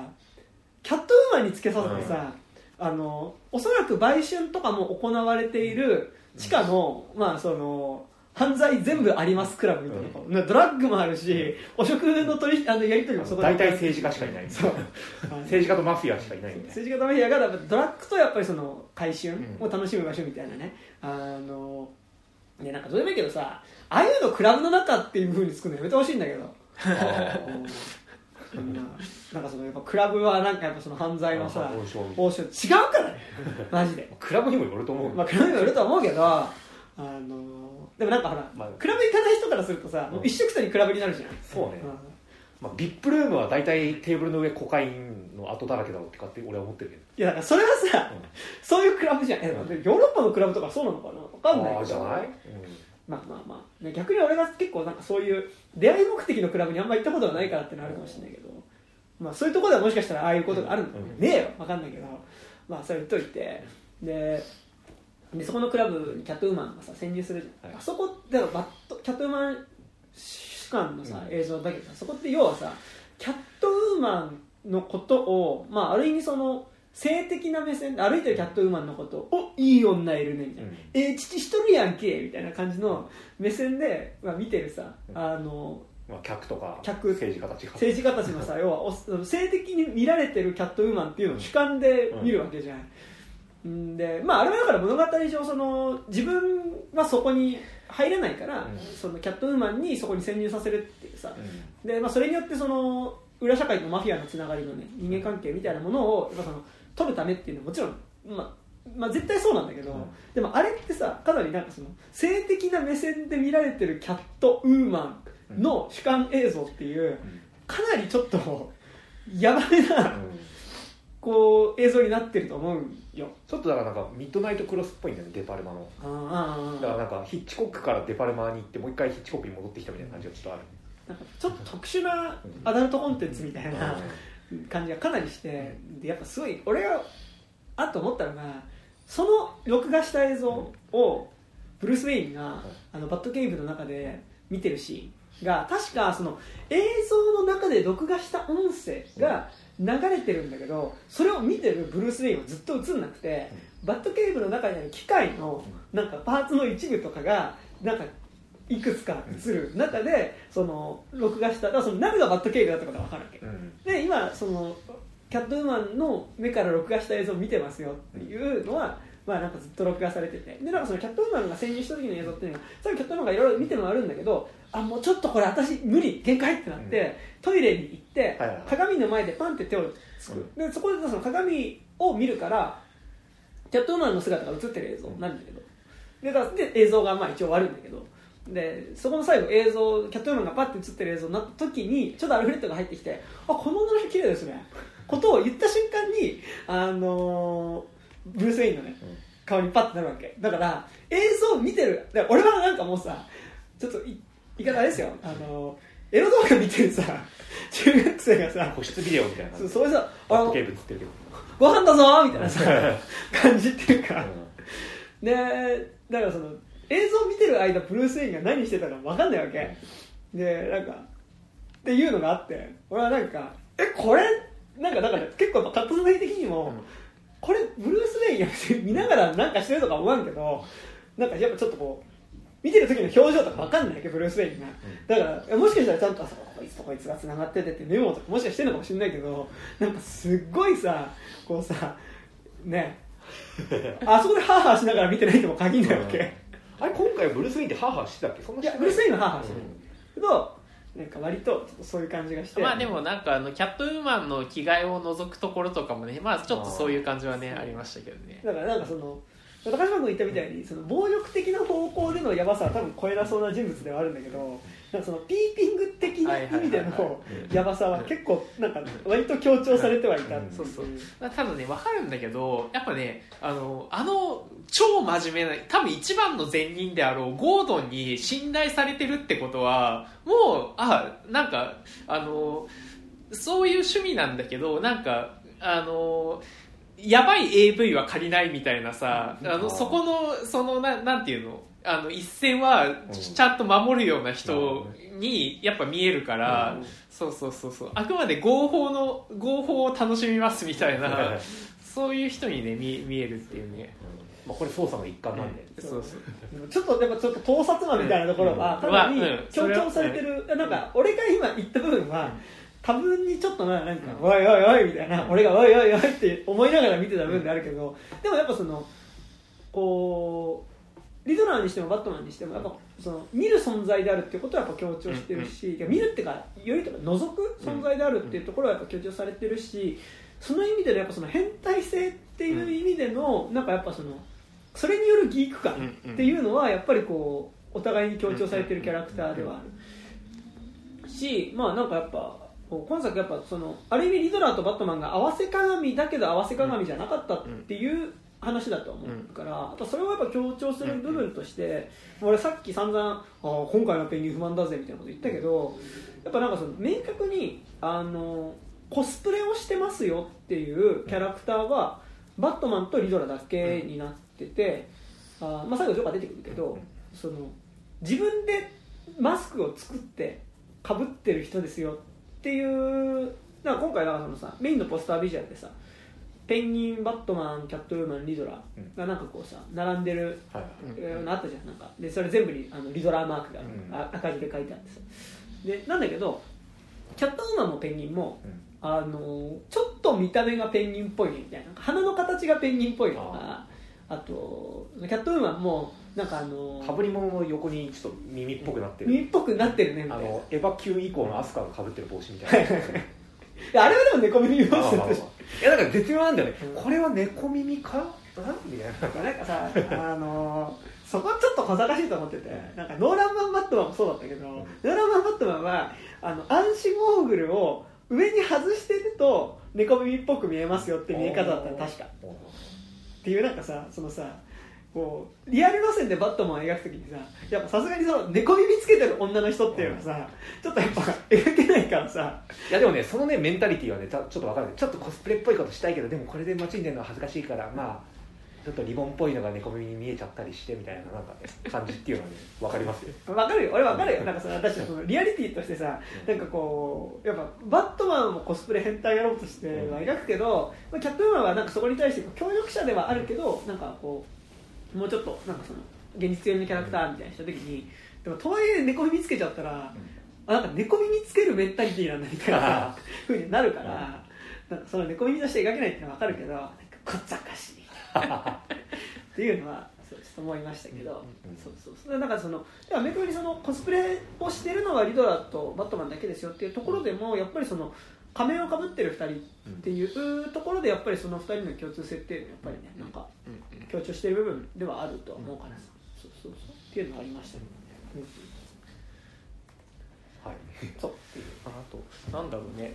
あのなまあでも演出自体はまあなんかすごい良かったとは思うしなんかそのね最初まあなんか木光まあ影に対して光が多分その赤と青のその警察のランプっていうのが、うん。でもこれもこのチョイスいいのかなと思うんだけどあの赤と青の光っていうのが多分カオスの象徴として表現されうん。てて、で多分それがまあ最後その赤一色になることによってそれが希望の朝日になるうん。っていうところだと思うんだけどもうそれがすごい警察のランプとして表彰されてるから、それって今えまあでもそれってあんまうまくなくねとか思ったりはした。その警察がいることによってそのまあ警察の機能不全みたいなのを描きたいのかもしれないんだけどそのいやでもそういうことじゃなくねっていう そのあの題材に対してそのいやでも警察はカオスではなくねみたいなところとかはねししだって多分まあ汚職警官もいっぱいいるだろうけど多分汚職してない人もいっぱいいるだろうし、なんかそうなった時にそのああの赤と青の光っていうのがその基本的に警察がいるところでカオスっていうところを出してるこからの最終的にあそういうところじゃなくてあバットマンだけなんだっていうところであそれがあの赤一色としてその希望の光ってなっていくのとかもなんかううまいんだか下手なんだかちょっとよくわかんねえなみたいなところはなんか結構多分にあって。うんうんそうね。まあなんかこれ色今中山が言った色まではそんなちょっとうん。思いはいかんかったけど、まあでもそうやっぱ基本的に夜から朝になる話っていう作りにはなってる気がしてて、やっぱりなんか俺良かった部分としてやっぱりその徹底してバットマンが暗闇の中から出てくる存在になってるというか、まあ、最初の登場シーン、まあ、リドラーも一緒だけど、うん。まあリドラーの最初の登場シーンめっちゃかっこいいんやったけどさ、うんうん部屋の中でさなんかテレビ見てさその、まあ、汚職のニュース、こいつ汚職してたぞみたいなことがあ汚職してたぞっていうかその市長選の。市長選に出ててでまあなんかだからその割と保守的というかそれまでのゴッサムの、まあ、だから実はその裏社会というかそのゴッサムのマフィアとその政治家と警察が結びついた、まあ、結構強固な、あの地盤っていうか、あのが、まあ、1個あって、あのまあ、そこでのコネクションによって、まあ、市長になってきた存在っていうのと、まあ、よりリベラルな形でそのやっぱりゴッサムっていうのは犯罪もめっちゃ多いし、まあ、なんかそのすごいやっぱ貧困みたいなことがあるって言った時に、まあ、抜本的にそれを改革しましょうっていうその若い女性のね政治家が出てきたっていう。リベラル派の人がベラリアルっていうなんかさ一瞬なんかリベラルのアナグラムかなと思って そんなことはなかったね でまあなんかその出てきた時に、なんかまあそのとはいえオラオラはオラが町の地盤があるしやねみたいなあのマフィアさんも警察さんもね言うてあのわしの講演会やからね、うん。みたいなあの万事 OK でしょと思ってたら、まあ、割と接戦になってるみたいな、うん。でもマジかよマジかみたいになってるニュース映像を見てる時になんかこう後ろの方に、うん。なんかこう一瞬なんか人影がパッて映ったかな、感じで。でなんかでももうそれがもうその市長候補の人はいやなんか電話かかってきて「いやでもちょっとやばいな」みたいなこと言ってるとふってやっぱなんか後ろになんとなく「あ今一瞬映った」みたいな感じでやっぱこうリドラーが人によっては全然気づかないかもしれないぐらいな感じで映ってでもやっぱそれがちょっとずつ近づいてくるみたいな見え方もすごい良かったしなんかやっぱバットマンもなんかこうあれなんか暗闇基本的に暗闇の中になんかいるみたいな、なんとなく一瞬シルエットが浮かび上がるぐらいな見え方をする登場の仕方で全部出てくるっていうのはめちゃくちゃかっこよくて、それはなんかバットマンの出方もそうだしあとねあのバットなんだっけ？あの車。バットモービルね。バットモービルのところもやっぱ暗闇の向こうでなんかブーンブーンブーンみたいな感じでうっすらなんか赤いちょっとこうヘッドランプみたいなのと思ってあれなんか暗闇の向こうになんかいるみたいな感じでゴーンみたいな感じでバットモービル出てくるところとかはああなんかいや暗闇の中から出てきたなんかやべえ塊みたいな見え方をバットモービルがするしやっぱりあそこのあのよくわかんない塊に追われるペンギンからの,、うん。あのとにかく逃げなきゃっていうのとあのタンカー爆発させたからさすがにもうこれで大丈夫だと思ったら炎の中からグーンって出てくるところとかはえやんべえと思ったしなんかその暗闇から出てくるみたいなところは結構ねなんかそこではすごい良かったからなんかやっぱあとあれだあのなんかマシンガン持ってるやつとさ、あのバットマンが戦う時にさマズルフラッシュでバチバチってあ明るくなるい瞬間に。やあれねめちゃくちゃ文句あって、はい。あれやるなら一瞬で終わらせなきゃダメ。あああー何回もやるん。だ何回もやるなっていう。えほんそれは本当に思って、はいかっこいいんだけど、はいかっこいいからこそ一瞬で終わらせろよっていう。結構やるからね。そうそうそうだから結構その暗闇の中から出てくる存在っていうのはバットマンが強調されてやっぱそれが最後やっぱ朝になって、うん。で朝になった時にその街から出てキャットマンと一緒に街から出ていくかでもやっぱりそのもうバットマンとしては存在できなくなったけど、でもやっぱりその今度恐怖の象徴としてのバットマンとしては存在できなくなったけどむしろそのある意味街を照らす太陽じゃないけどなんかそのもうこうより輝く正義の存在としてのバットマンになる道を俺は選ぶよっていうので、それってだからそのある意味個人的な理由で戦っていた夜の存在であるバットマンっていうのがやっぱりよりその社会社会のためにみんなのその今起こってる犯罪とかにこう恐怖する市民の守る存象徴としてバットマンが変わる。だからそれがちょうどその夜のうんその存在だったものが朝の存在昼の存在になってくるっていう意味ではなんかすごい闇と光ってすごい大切ならバットマンやめてバードマンになれよそうなん。いやバードマンっていうかっていうかもう最後やっぱりさあそこさその一応物語としてはさ、うん。人々がさ公的な権力に幻滅を抱いてるん。だから、あそこであのじあのあん。な覆面野郎がそのなん。か手伝ったぐらいであれは回復するもんじゃないし、だったら上層部の腐敗っていうところでのあれだったらマスク取ったブルース・ウェイン本人が、ああの慈善活動もやってなかったあのなんかずっと引きこもってたボンボンがあのなんか町の一大事になんか身を挺して頑張ってやってるってなった方が普通に考えて、あの町の人的には多分そっちの方が希望にはなるだろうから。そうね。いやなんかマジでそうってさ、なんか結構そのさあのこう結局めちゃくちゃなんかそのあででもそれやるとやっぱさ、うん。この後続編作れないっていうのはめっちゃわかるしいやなんかだから俺もそのやっぱ夜の存在としてバットマンを描くなら、俺やっぱあそこでこうさ日の元に出ていくバットマンっていうのがやっぱマスマスクをやっぱ脱いで、あのやっぱ新市長、うん。新市長になったそのリベラル側のさ、リアルさんね、あの女あの女性の黒人ね。黒人の市長と一緒に街をそれでも変えようとするっていう方向に行く、やっぱ高島君言ったらやっぱ基本的にやっぱそっちじゃねっていう感じはすごいする話ではあったのでそうでさしかもあそこ結構本当腹立つのがさ、あそこ、まあ、バットマン飛び降りるのはいいんだけどさ、まあ、飛び降りるのも結構対になったりしててさ、この警察署のところからこう飛び降りるシーンはあれは完全にその自分の身を守るためっていうかバレ素素性バレない保身のためのダイブと、そのみんなを助けるためのダイブとかって多分あのすごいそことかもまあ対になっててうまいなとは思うんだけどあそこで助けるのがさ市長ね。市長の息子とかさあそこに避難できてるさエスタブリッシュメントですよそれこそ、だってお前だったらそんなこと言うんだったら孤児院行け孤児院って。マジであの本当にそれは俺思って。いやあの本当に助けなきゃいけないのってリドラーじゃねって。リドラーとジョーカーじゃない、まあうジョーカーわかんないけど、リドラーじゃないっていうところはやっぱすごいあってなんかやっぱさあの今作ねやっぱこうあ思う部分やっぱそのさっきリドラーとバットマンがお同じ覗く暗闇から覗いてる存在。その見えない存在として、えっと、自分のことを見えなくするものとしての闇の中から覗いている存在っていう意味では、えっとまあ、近い存在だと思うんだけど、って言った時にやっぱなんかその最初の部分で俺やっぱどうしてもちょっとこうリドラーの方に割とやっぱどっちかっていうと加担して見ていたのでやっぱリドラーってやっぱそのさあのその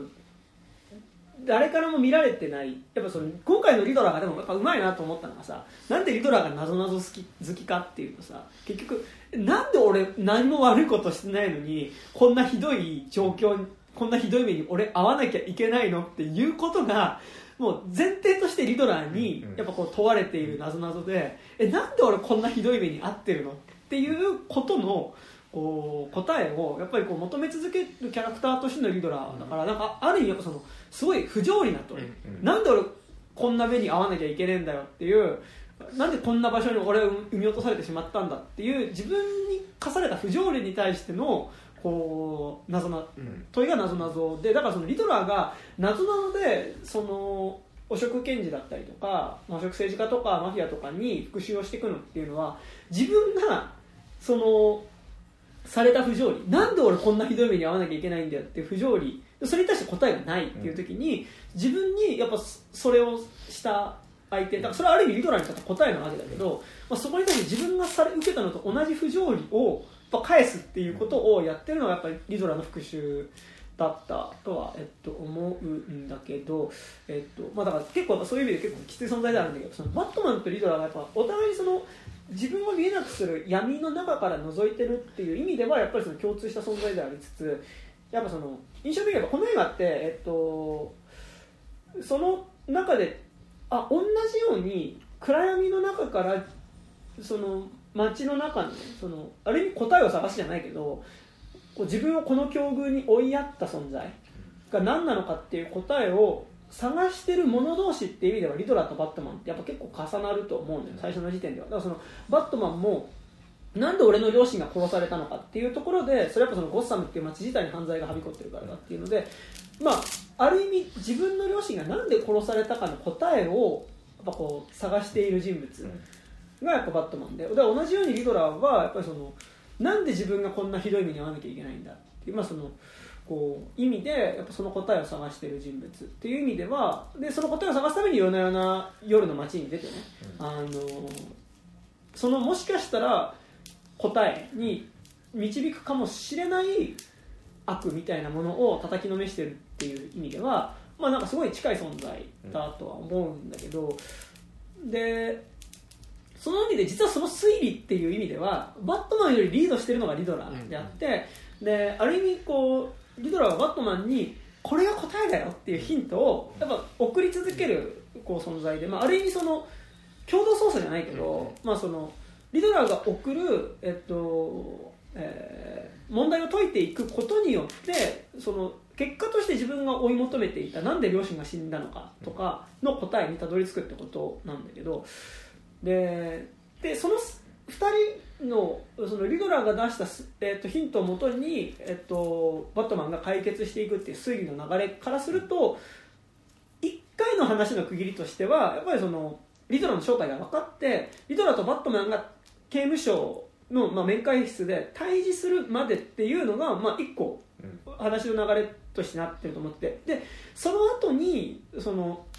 リドラーが仕掛けた、まあ、リドラー審判リドラー軍団の手によってそのゴッサムが崩壊しかけて、まあ、そこでそのバットマンがどういう行動を取るかっていうのはやっぱりその後にもう一個あるうん。クライマックスの展開で。でそこまでの一個のその水魚物としての展開としてはまあそこで終わってると思ってて。でやっぱそこが印象的なのがその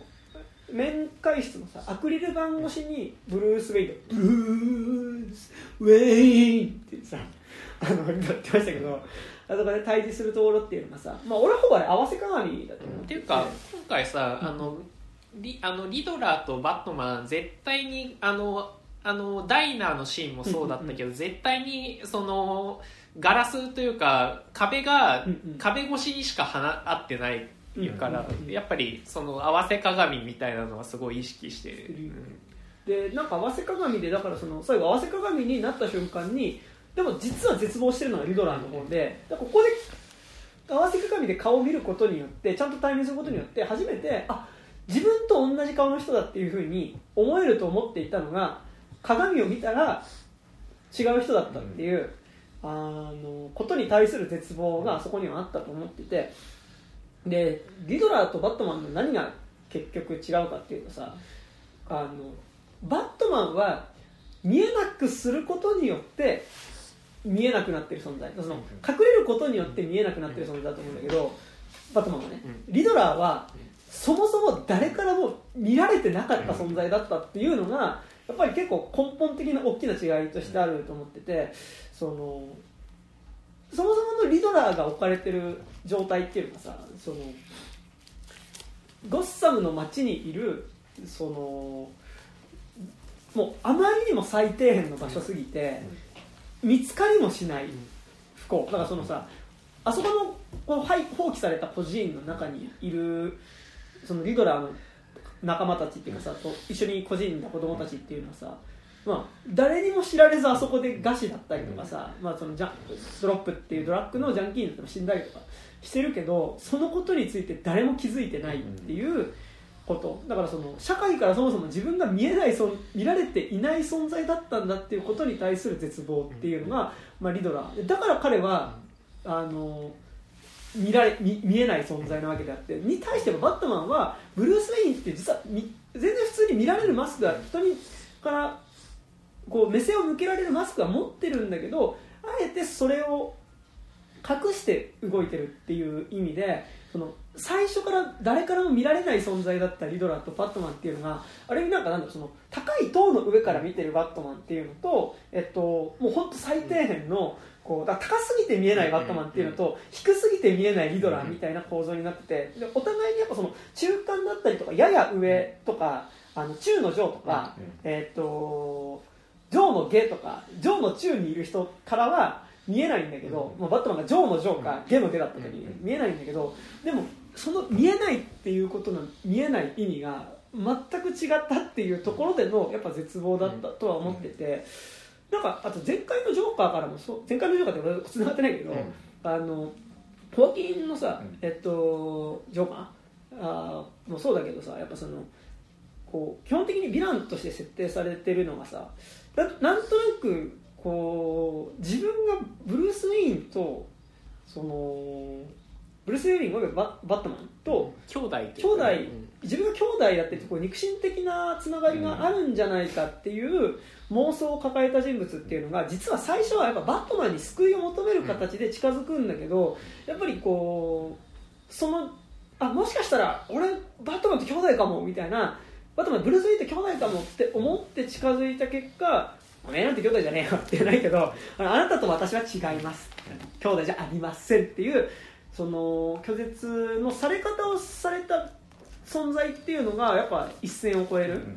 ていうのがやっぱ共通してる気はしてて。ででさらにそこのヴィランっていうのがジョーカーにしてもリゾナにしてもなんで自分とブルース・ウェインが兄弟だっていう妄想を持たなきゃいけなかったかっていうとそれこそが彼が本当に誰からも顧みられることなく貧しさの中で苦しんでいる中で唯一持てる希望の物語っていうのがあれもしかしたら俺ブルース・ウェインと兄弟かもしれないっていうことだったっていう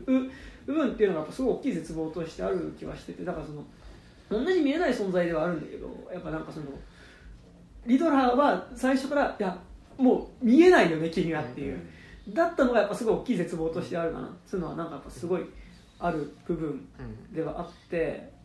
でだから今作だと最初の時点ではやっぱさバッリドラーの方はさバットマンもさあ同じく僕みたいにこう街の汚いところを掃除しようとしてくれる仲間がいたみたいな感じでこうおーやったみたいな感じなんだけどなんかいやあれなんかどうもちょっとこいつちょっと違うっぽいな みたいな感じの幻滅なんだもんからね。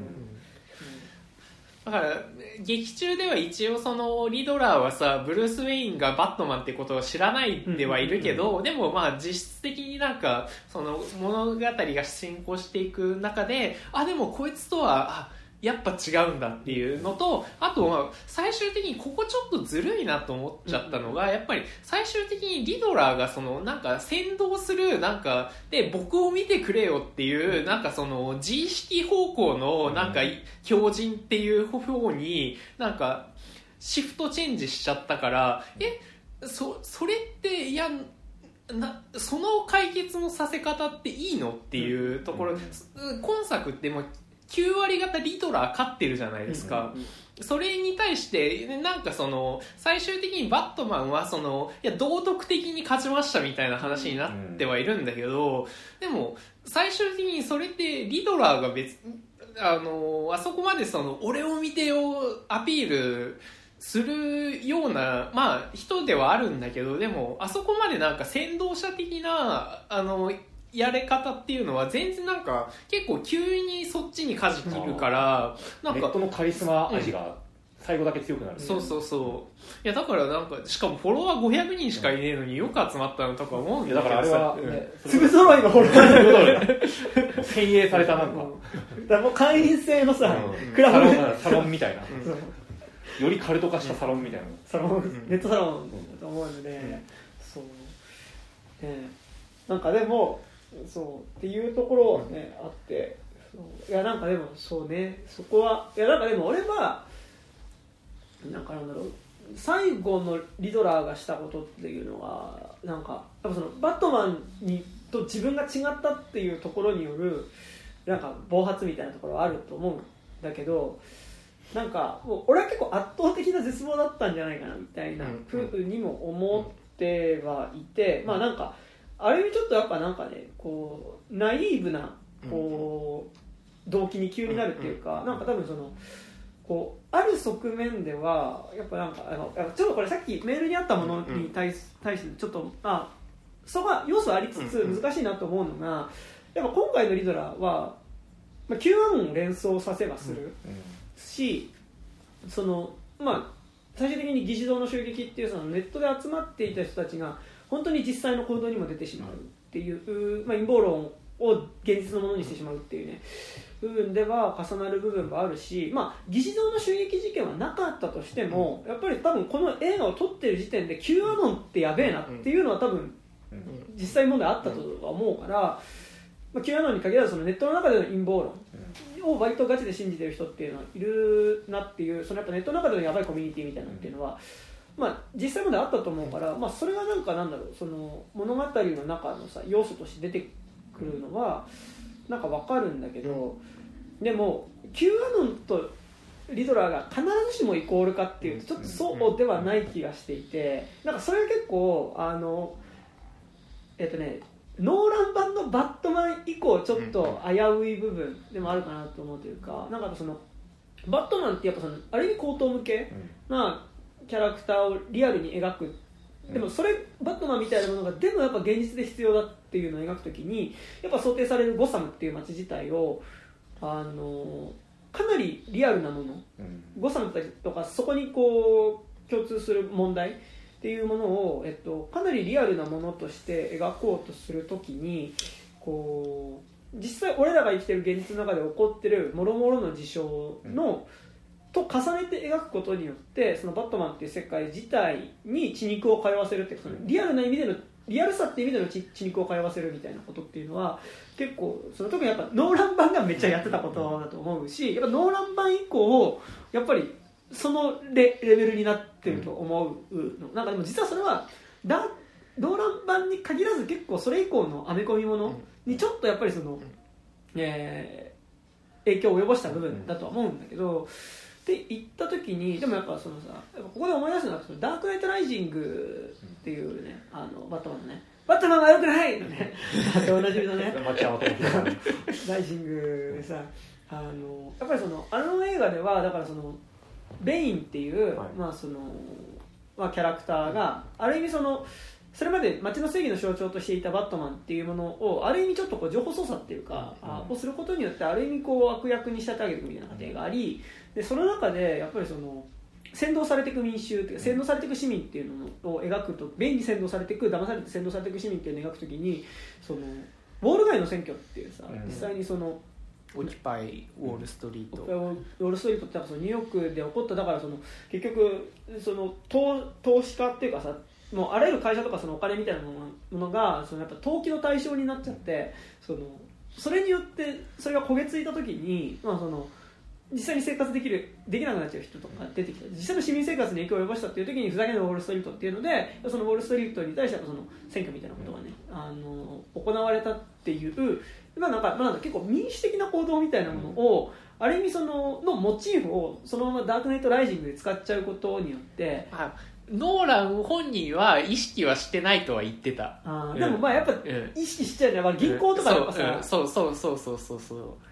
やっぱオクパイウォール・ストリートとやっぱ重なる風にな、見えてしまうだからその現実の衣装をそのバットマンの、まあ、ヴィランが使う手段として持ってくるっていう時に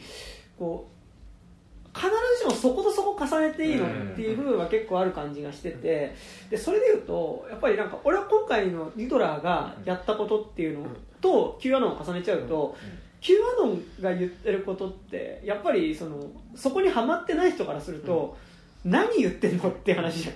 その全部のピザ屋がさ、うん。まあ、そのアメリカ国内に展開してるピザ屋が実はその人身売買の子供を自動子供をさらってきてさ人身売買する組織のさ地下組織のそのピザゲート。ピザゲート。そうしね、実はそういう活動の拠点になっててさでそこでさらわれた子供たちがどうなってるかっていうと、まあ、実はだからヒラリーとかがそこでさらってきた子供の生き地をあ文字あのっていう比喩じゃなくて直で あい生き地を飲んでるあっていうこととかね、まあ、でそこにさらにそのやっぱレプティリアンみたいなこととかさ、もうなんかいろんな陰謀論が重なりすぎてもうかなりめちゃくちゃな世界観になったりするわけだけどゴムマスク人間とか。それあれが大和級でしょ？えわかんない。ヤマヤマト Q なんかあの話ずれるからあれだけど あなんかあの Q アノンの J アノンみたいあな日本版で大和 Q っていうのがいて、でその人たちはだからその今の国会はそのなんかね若返りのエキスを顔に打ちすぎたせいでなんかうまく顔が整形できなくなった政治家たちによって乗っ取られていて、なんか野田聖子の顔とかがよく見るとゴムマスクになってるっていう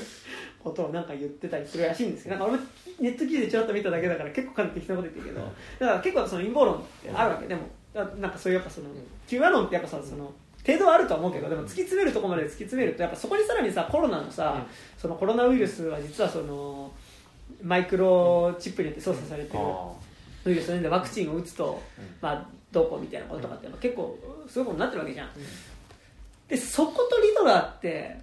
結びつきそうでつけちゃダメなんじゃねっていう、てちゃんと裏取ってるもんね、そうで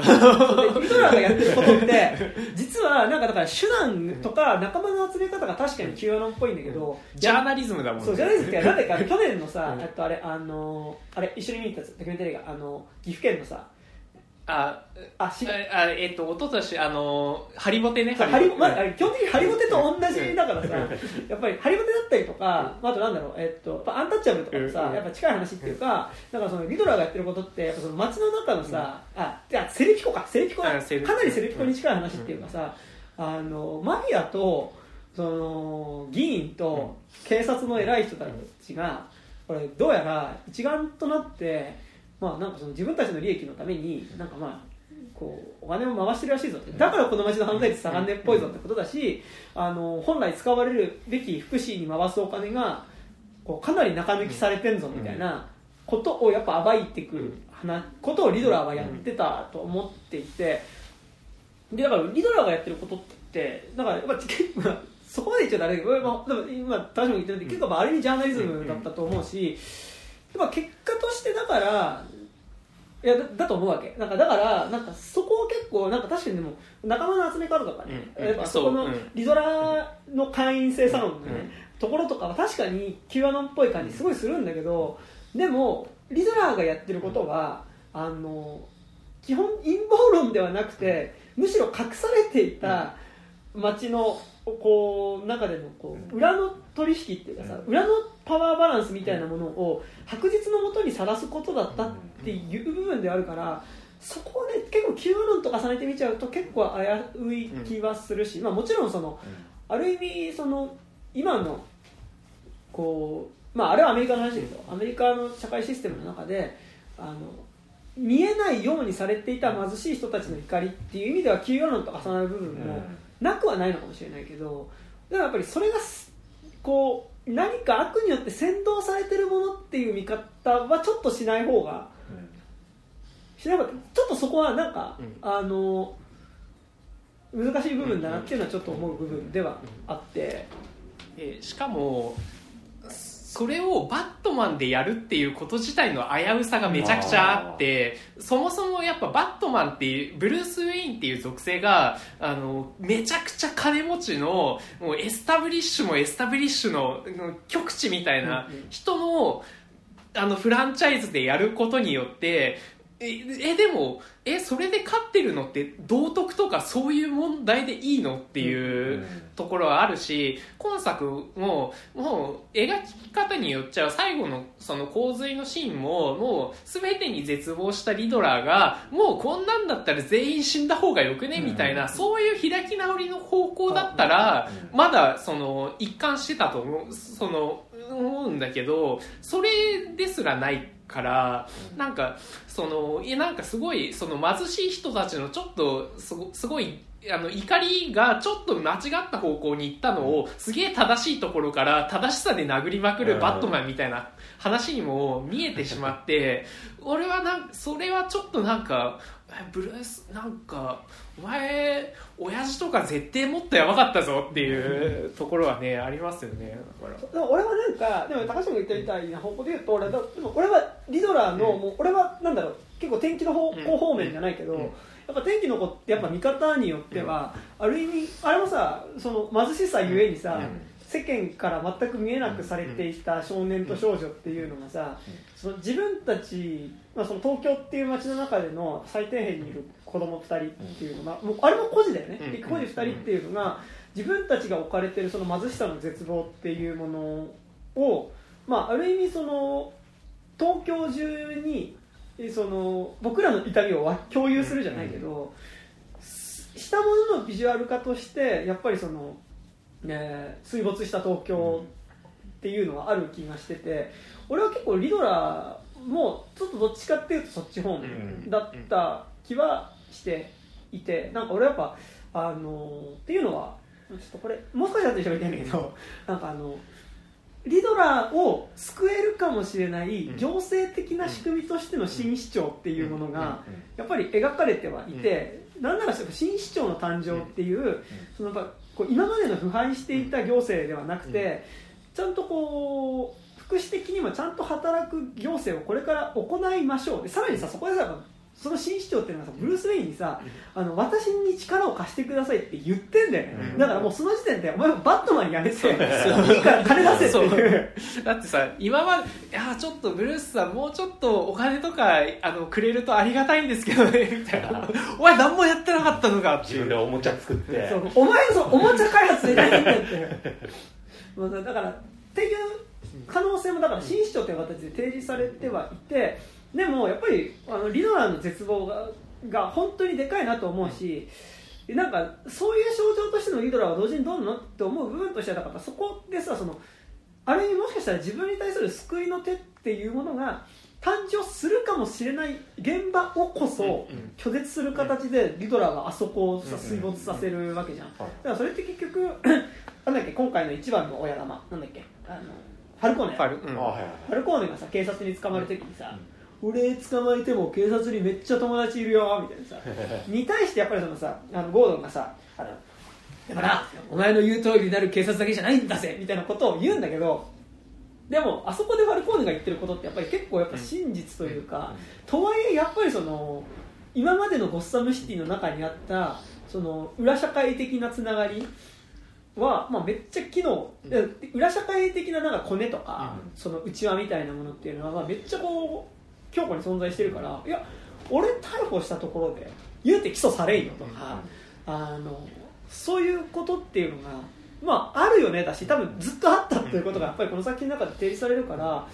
こうやっぱりその行政の力による変革みたいなものっていうのがやっぱり俺リドラーの視点からしたらいやそれは信じられるものじゃないよねっていうのは思うわけ。なんかって言った時にだから新市長誕生してもしかしたらその今まで行政的にあなたたちに救いの手が差し伸べられてなかったかもしれないけど、新市長だったら変えてくれるかもみたいな行政の力による救済っていうのはいやもうでも信じられないですよね、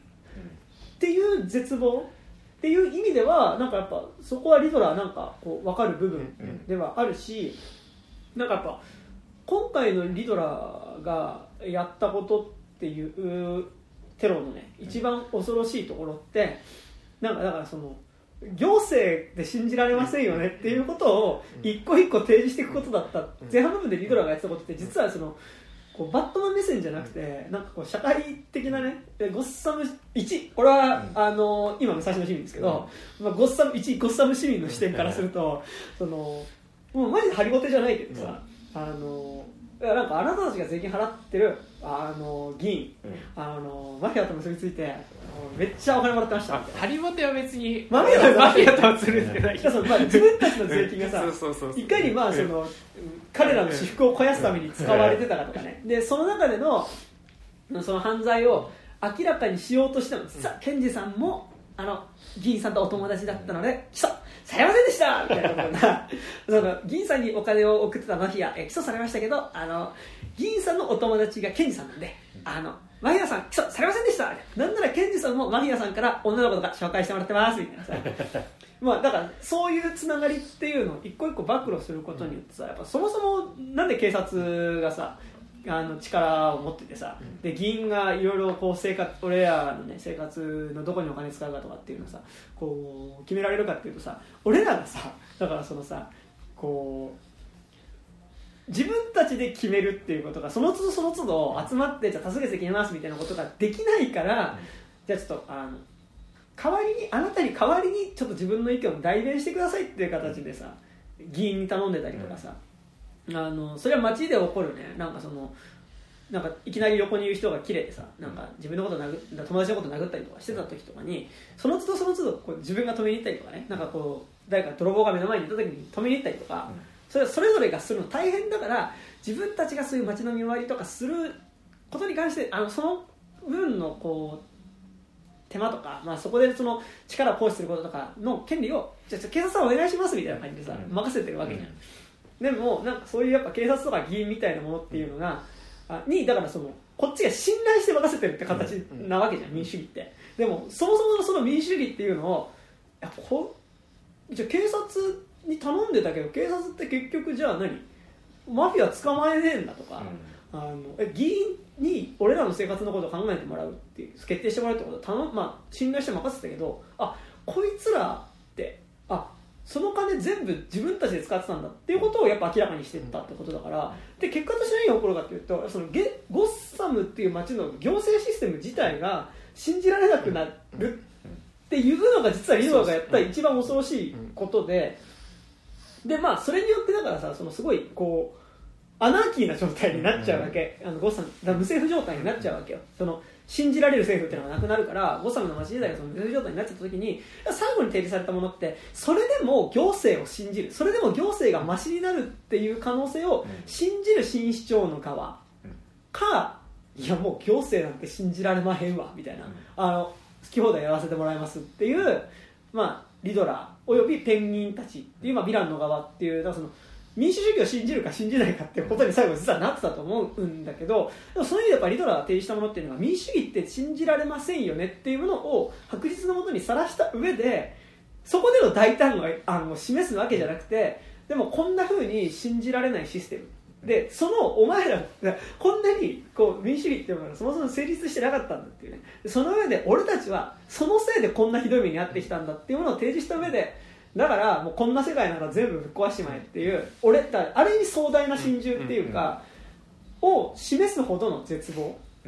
だからもうとはいえなんかこれをを明らかにした上で良くなるってことは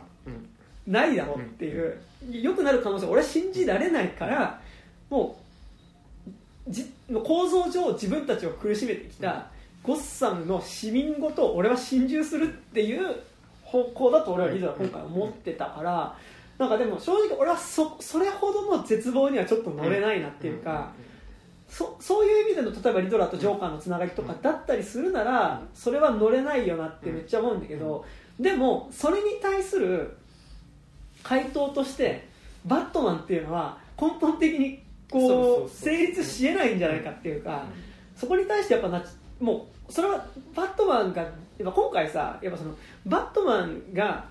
自分が知らなかった自分の罪を自覚していく話でもあったというか、そのなんかさこう構造上やっぱ自分がいることによってさ下の人から搾取してししてきてしまっていたことをある意味気づく話でもあるとは思っていてで言った時にやっぱそのある意味リドラーたちを搾取することによって成り立っていた界隈の一員として実は恩恵を受けていたバットマンっていうものがさやっぱりそのそこに対するリドラー的な絶望に対する答えを出す存在にはなり得ないのではないかっ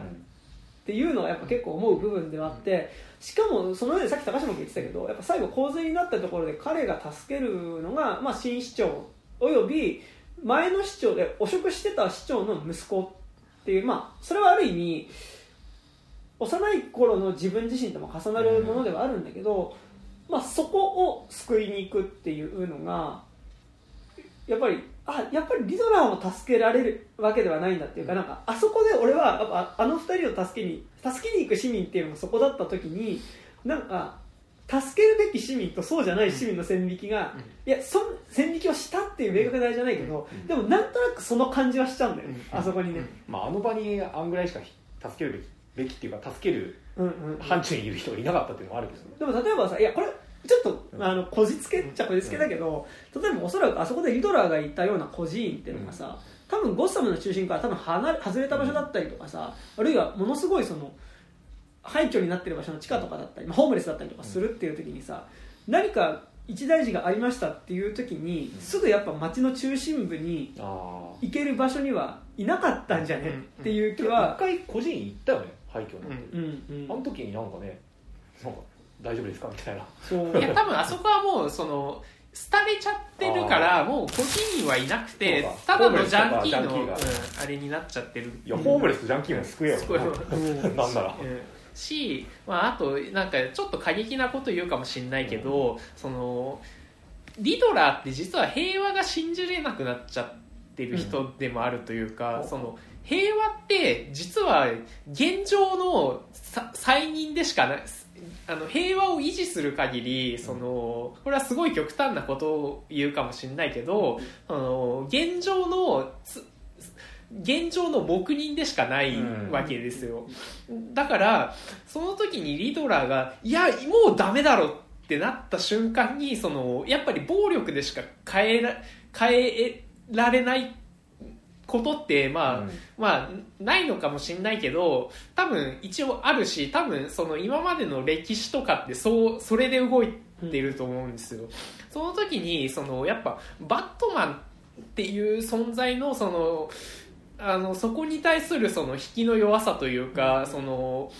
あくまでやっぱりその現状肯定っていう形でしかその平和っていうものをもたらせないバットマンっていうもののやっぱ限界みたいなのが結構今作めちゃくちゃ出てる気がしてて、そうなん。だよねなんかでもだから俺それで言うとおなんか自分のアイデンティティが要はなんかだからさあの自分の父親っていうのがだからやっぱ善人であって、でその善人の父親っていうのが、まあ、その町の巨悪によ巨悪っていうか裏のなんかやっぱそのゴッサムシティにはびこる暴力によって殺されてしまったその犯人を探すっていうのがバットマンがねうん。今回やってたことではあるけどでもその捜査をしていくと、あ実はそもそもその親父自体も、うん。そのまあえーその暴力っていうか、うん。その町の裏社会のコネクションその町の裏社会のコネクションによって自分の親父が殺されたかもみたいな見え方になったんだななってきたのが、だんだんリドラーの捜査がさらにリドラーによって導かれていく先にあるのが、あ自分の親父もそもそもその裏社会のコネクションの中の一部だったんだっていうことに気づいていくっていう時になんかでもバットマンがさだからそれって結局さっき言ったけど自分がある意味そういうその構造的にこう下にいる人たちから搾取して私服を肥やすようなコネクションのそ自分はそのつもりはなかったけど、結果としてその恩恵に預かった場所に自分がいたんだっていうことがさやっぱ明らかになっていくわけじゃん、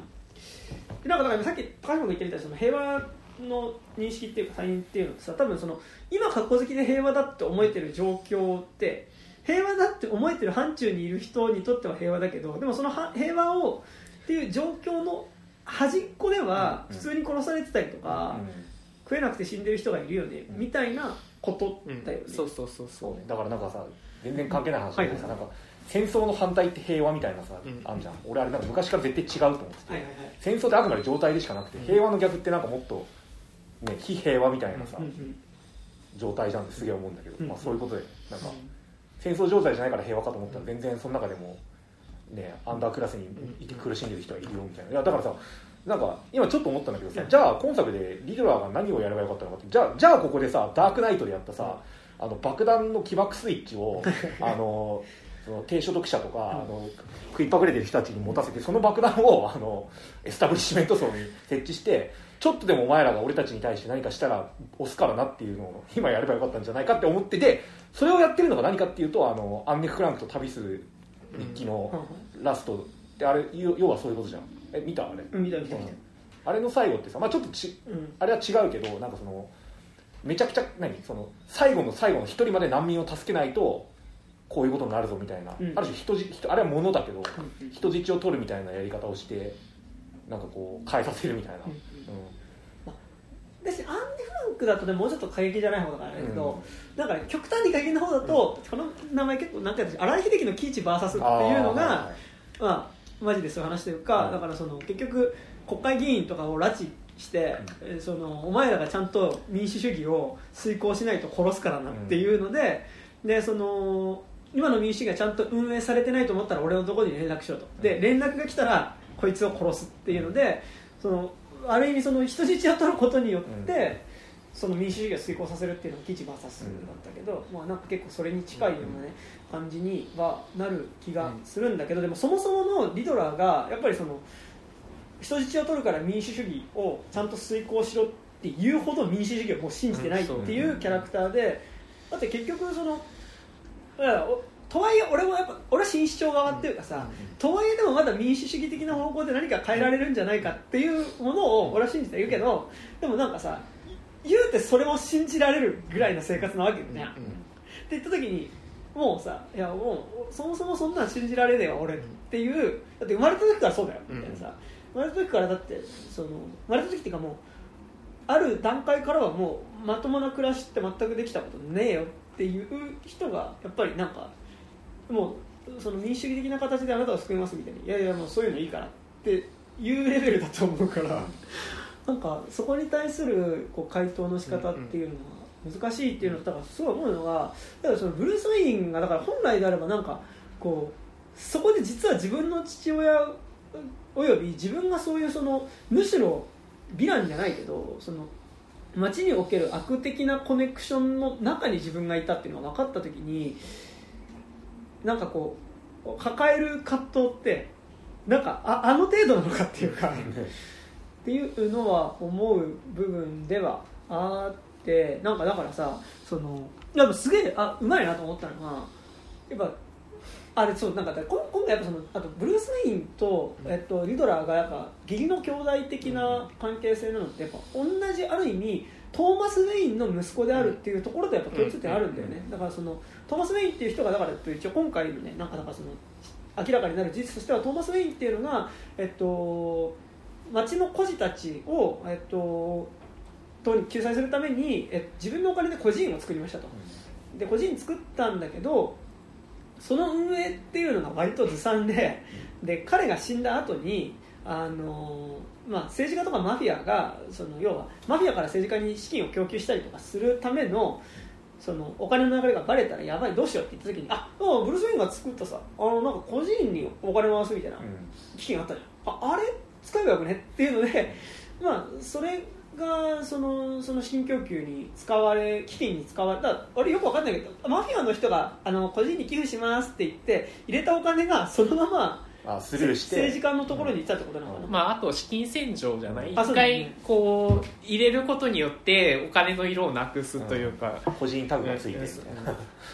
っていうのになっちゃったってで結局個人にお金が一切回らずでもらえるのはドロップだけだったっていうのは多分でドロップっていうのはその裏社会マフィアが作ってるドラッグ。だからだからその個人の人たちにだからその代わりにその食料とかの代わりにあじゃあ薬やるやみたいな感じで多分なんかドラッグを渡されてたってことなのかなってなんとなく思ってたけどっていうまあ構造になってってででかつ自分のお父親っていうのもなんだっけえっ、と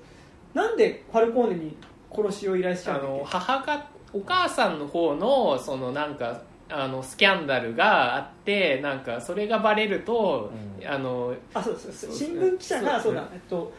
自分の妻の、うんなんだっけ？なんかなんだっけ？アサイラム家となんとかかんとかじゃアサイラムあ家ととアーカムあ系でそうあアーカム家アサイラム家。アああ頭家とブあえっとブルース家か、うん。ブルース家がだから結果大きい。ウェイン家ウェイン家かそのお金持ちのうん家が2つま結婚して、まあその、うあのブルース・ウェインのね、うん。あの家になってるんだけど母ちゃんの方の家がなんだっけ？なんだっけ、あったんだよね。うん、そうなんか、なんかなんか孤児がなんかなんかちょっと気が狂っちゃってみたいな話だった気がしたけど、なんかそのせお母さんが精神的うんになんか、そうそうそうそうこそう、うん、ちょっと精神病みたいになっちゃったのを新聞記者にすっぱ抜かれそうになっててでこれが発表されるとあの自分の立場が危ういっていうので、その新聞記者をどうにかしてくれっていうのでそのファルコーネっていう人物に頼んだら、まあ、そのファルコーネがまあその新聞記者を殺しちゃって、まあ、そのことによってファルコーネにやっぱり一個貸しができちゃったっていう、でだからそのブルースの父ちゃん自体はでだからなんかそその意味であの悪人ではアルフレッドがさ悪人ではなかったんですよ、悪人ではなかったんですけどねみたいな。こと言うなそう言うんだよ。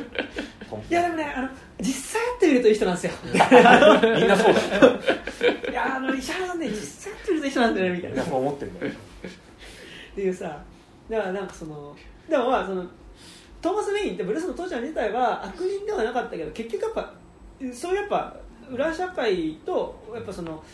エスタブリッシュメントのまあつながりがあるような内輪の中にいる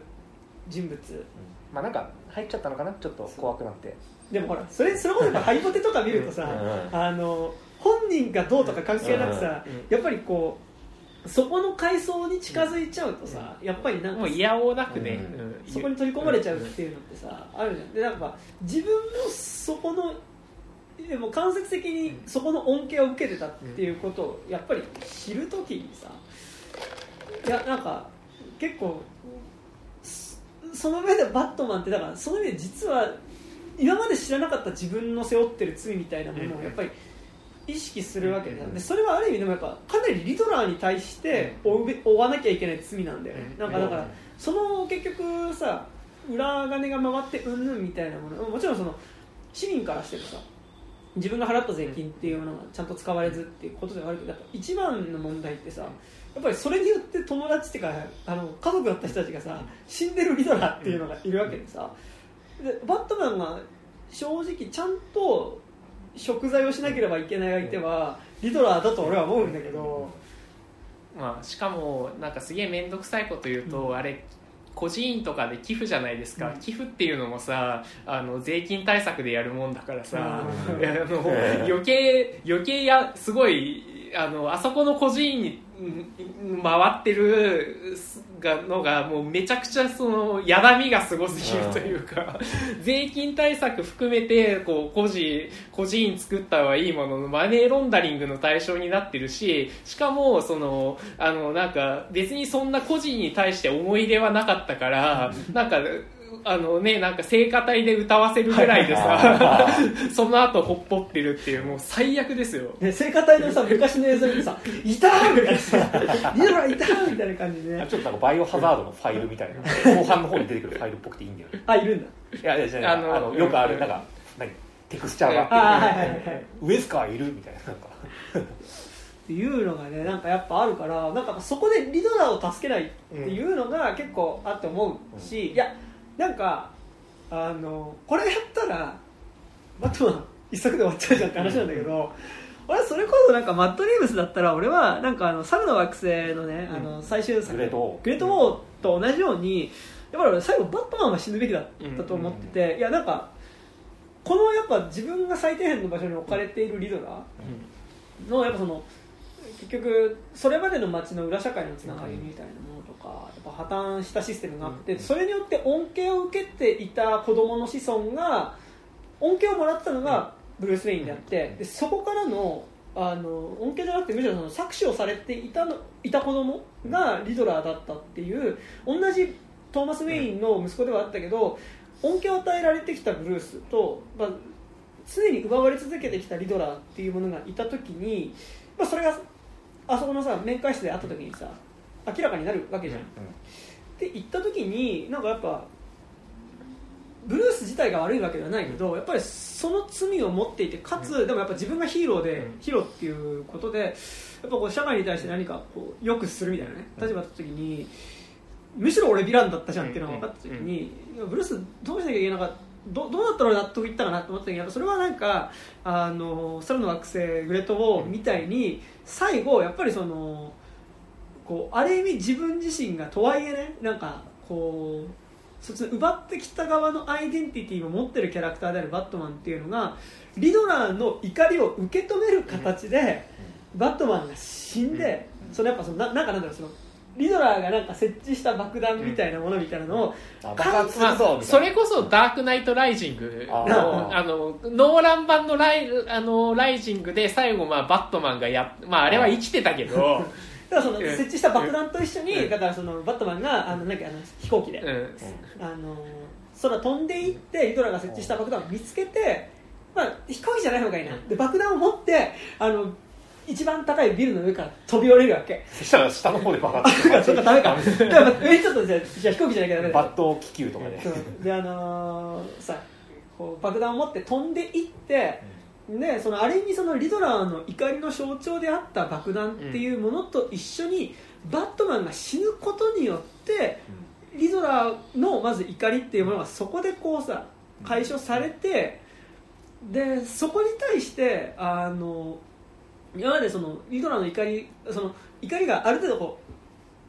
うバットマンにぶつけることでだそれでよいいとは思わないよね、解消されたリドラーの前にやっと新市長が出てきて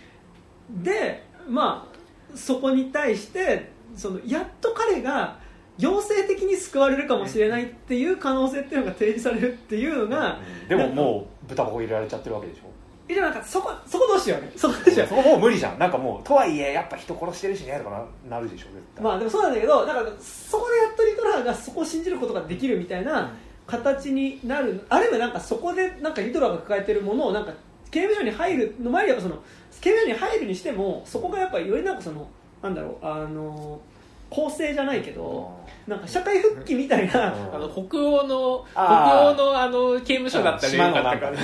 レステ4とかいっぱいゲームあってジムも充実してるよみたいな。みたいな感じ。だからそのなんかまあ捕まった方がいい。今から完全に作りましたけど。みんなが捕まるけどそこで捕まった先にやっぱその社会復帰みたいなものがこう想定される。だからそのリトラーがやった罪は罪なんだけど、でもそこは情状酌量の余地じゃないけどでも彼がなんでそうなってしまったかっていうことがやっぱ明らかになっていくっていう時にやっぱ新市長っていうのがバットマンの死およびリドラーがなんでこうなってしまったかっていう事実をそこで受け入れた上で新しくゴッサムを作っていきますっていうことを言ってでそのゴッサム再建の象徴としてバットマンの銅像が立つとかね、これあれだろ？ダークナイトバットマン悪くないって。あれそれ町山智博が？銅像立つのって。あ銅像立つのは普通にバットマンかノーランバンカいやドラマか。でそれあれじゃないダークナイトでデントのデントの。ハービーデントうんそうあれじゃんそのあれはそのダバットマン自身が俺が全部やっちゃったんでこいつは悪くないですっていうあれだからさ。っていうなんかだからその象徴として、バットマンの銅像かあのあのサーチライトがさ、うん。ババットサインがパッてそのあのバットマン死んでしまったけどでもそのやっぱりその街の腐敗に対してね、あなんかそのでそのやっぱバットマンが死ぬことによってそれまで信じられなくなっていた行政みたいなものっていうものもやっぱり信じられてかつそこのやっぱ警官たちみたいな、行政に関わる人っていうのもバットマンがあれだけこのゴッサムのためにゴッサムをなんとか守ろうとしてその消えていったのだから自分たちもよりよくがゴッサムの街をどうにかするためにしなければっていうので市民たちはでもさえーでもバットマンってあの人でしょみたいな。なるかもしれない。アイコン変えた方がいい運動とかちょっとあのアイコンには私たちあんまりいいイメージないいやいやつって変えましょうみたいなあるかもしれないけどでもね鳥のマークとかにしましょうじゃあその意味でのだからその恐怖の象徴だったバットマンがなんかそのさ街の再建のモチーフになるっていう意味でなんか最後さこうゴッサムのシティの上にこうバットマンのこうバットサインがパッて灯るとかだったら俺はなんかバットマンも肯定的に見えるしなんかあのだった気がするんだけど。まあねでもどでもさなんか何？今作のさ、うん。あの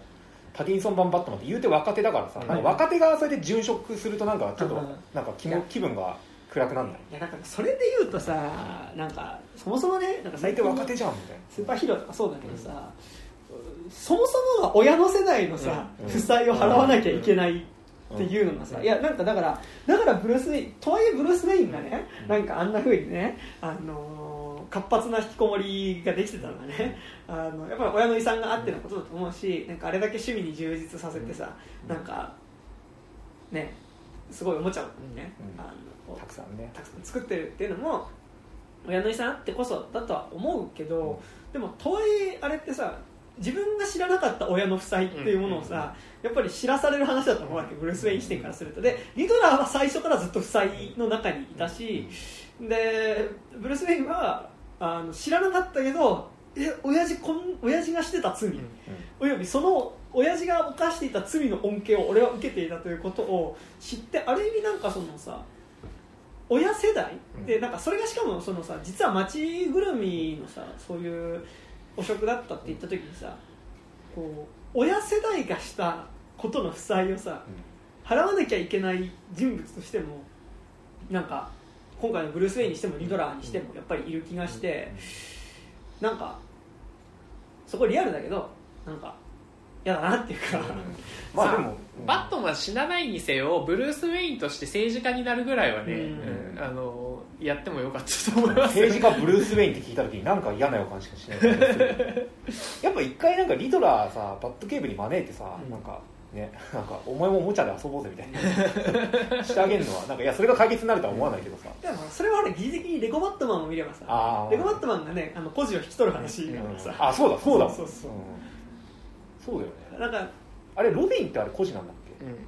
ああでもいろんなあれがね、パターンがうんレゴバットマンでは、その孤児で引き取った子が最終的にロビンになるっていうね、流れになってるけど、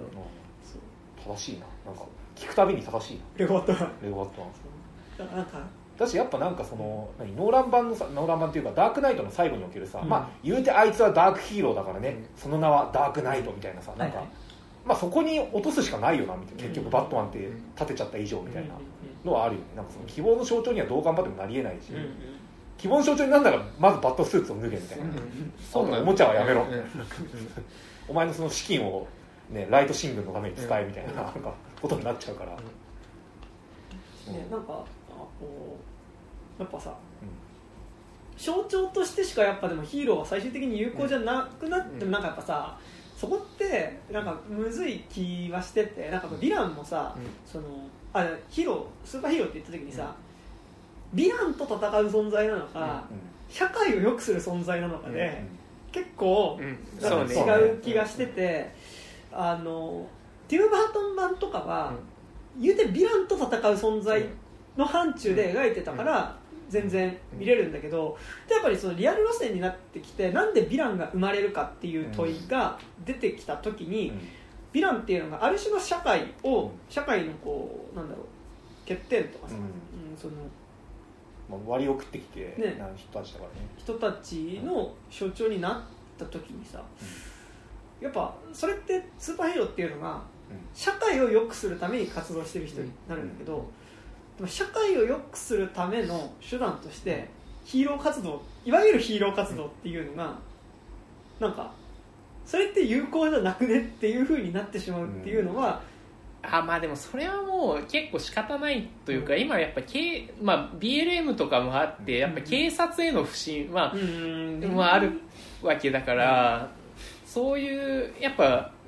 なんならやっぱひ平和維持活動の人じゃないですか、うんヒーローって、うん。だからあのーティム・バートン版の「バットマン」とかってなんで、あのーそこは別にあれは考えなくていいんですよ、うんなんでかっていうと個人のドラマとに落とし込んでるから、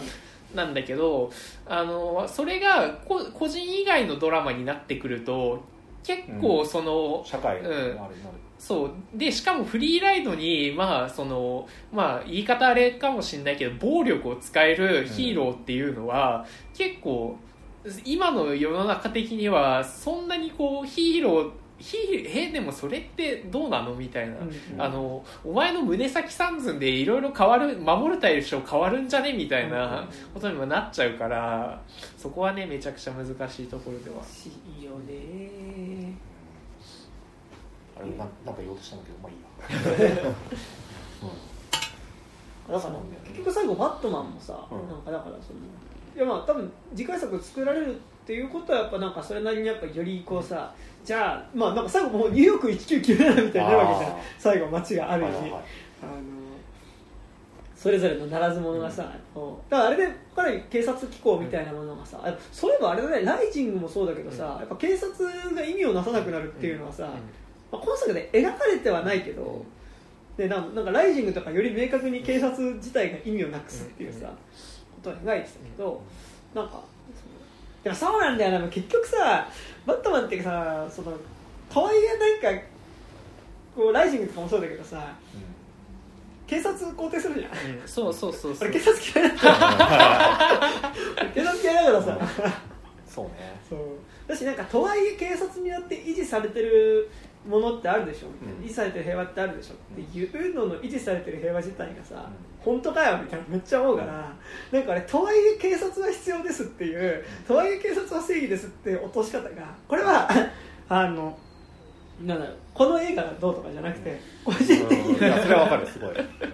き一種あれだからなんかあの俺あそこなんだっけ？あのクリストファーじゃなくてなんだっけ？あのあの悪いやつ。えっ、ーネ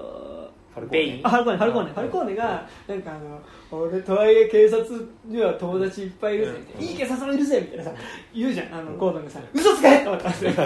エラーみたいな。俺らは結局いい警察もいると思う。いい警察もいると思うけどみたいな。そそんなこと言ったらそそれだったらさゴードンお前そんな孤立してないだろみたいな。そうね。だからなんか近年以降やっぱさ何あの何悪いことしてますってなんかチンピラの解像度がさやっぱ上がってきちゃうからさ、なんか逆算して考えるとさザバのさ最初の方に出てきたなんか3組ぐらい都合3組ぐらいのチンピラたちにもさあれはなんか俺たちが見た範囲ではさ、まあ、こんなやつらまあ普通にね暴力でこううん。仕留めるべきでしょって見てたら思うけどさえでもよくよく考えるとあいつらにもなんかこうなった理由ってあるんじゃね？とかなんかなってくるじゃん。あれは結構完全にアジアンヘイトだったよね、そうね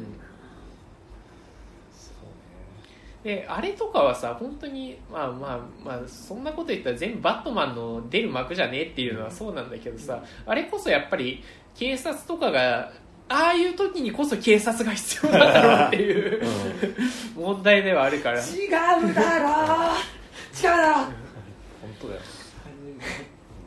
このハゲ。だしあのね。そ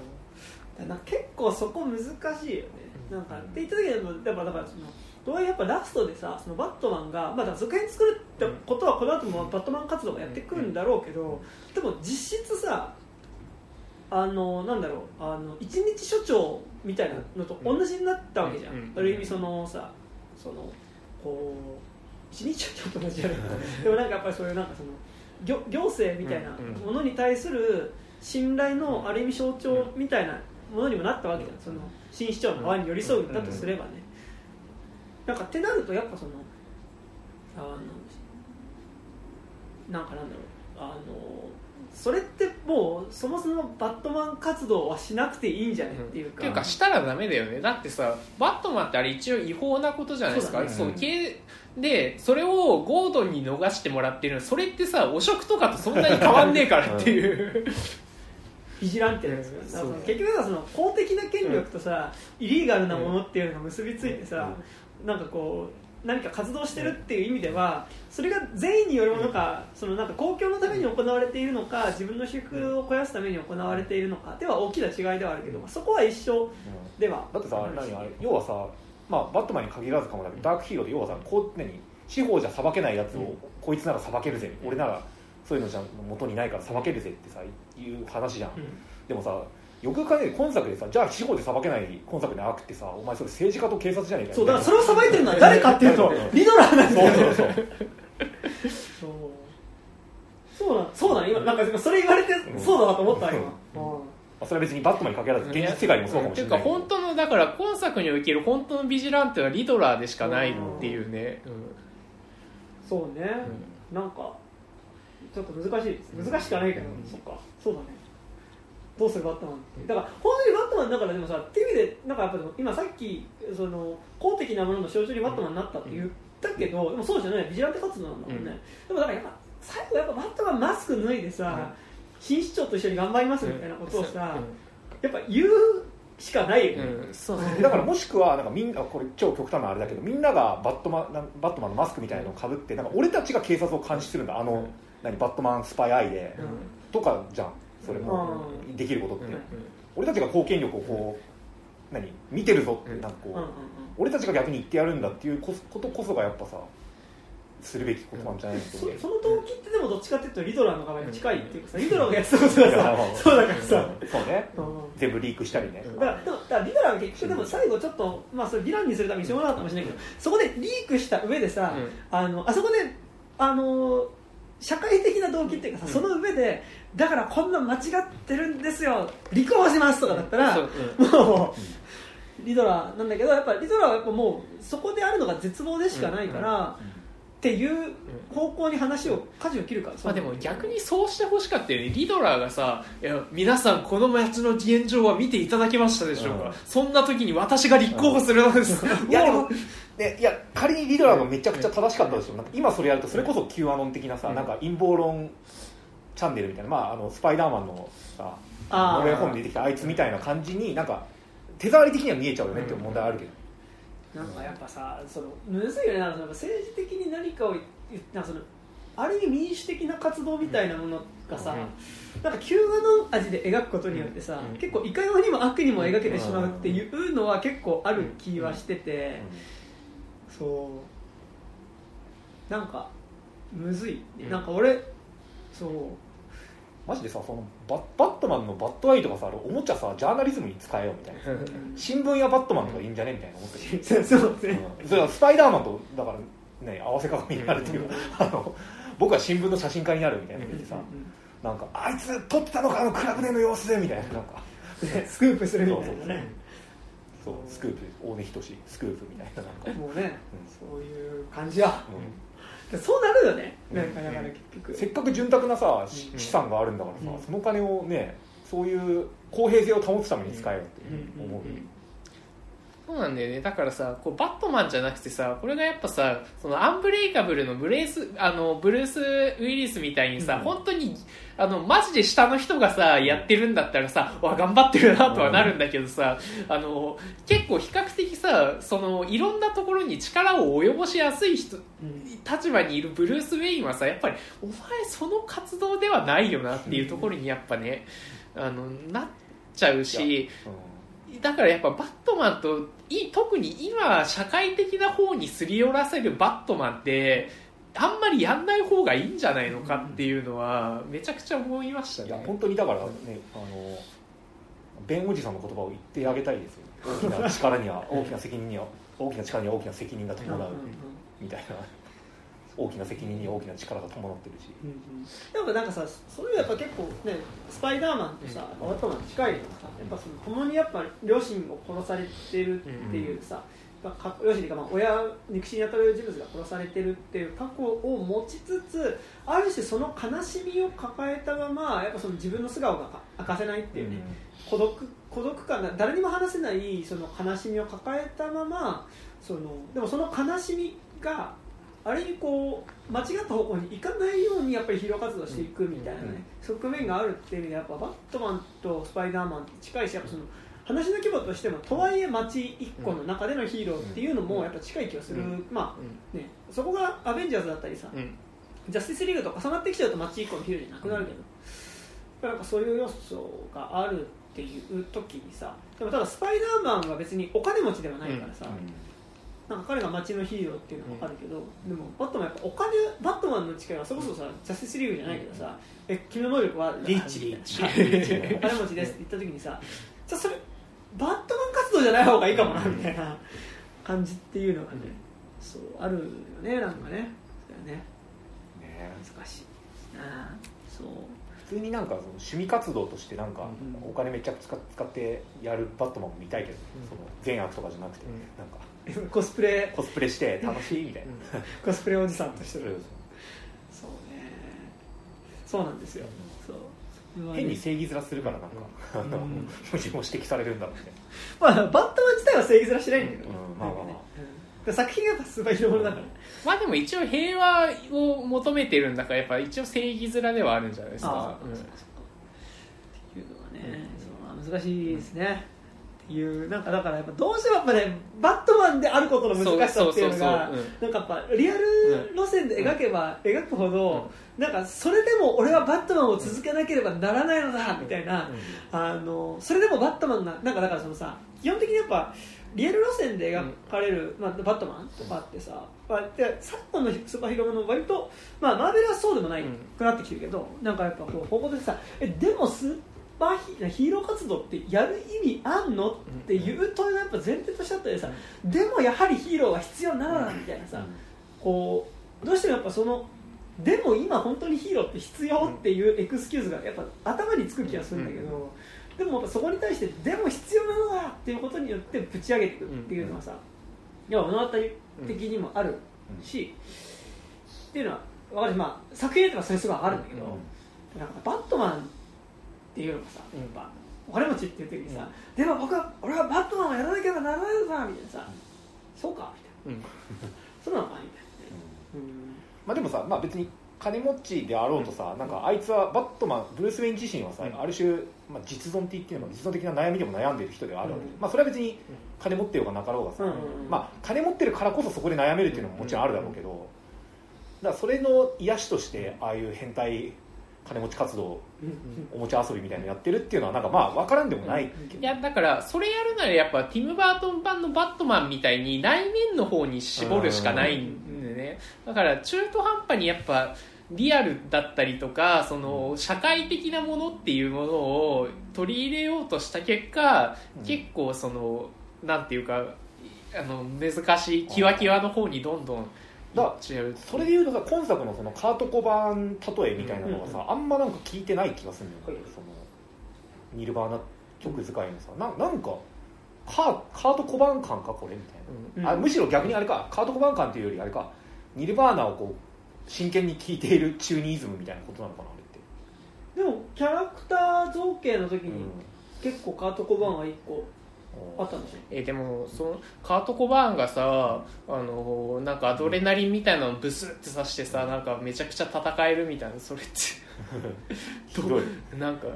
えだって薬物で苦しんだ人が無理人あ あのブラックホールではバットシャブと呼ばれてた。バッとしゃべる、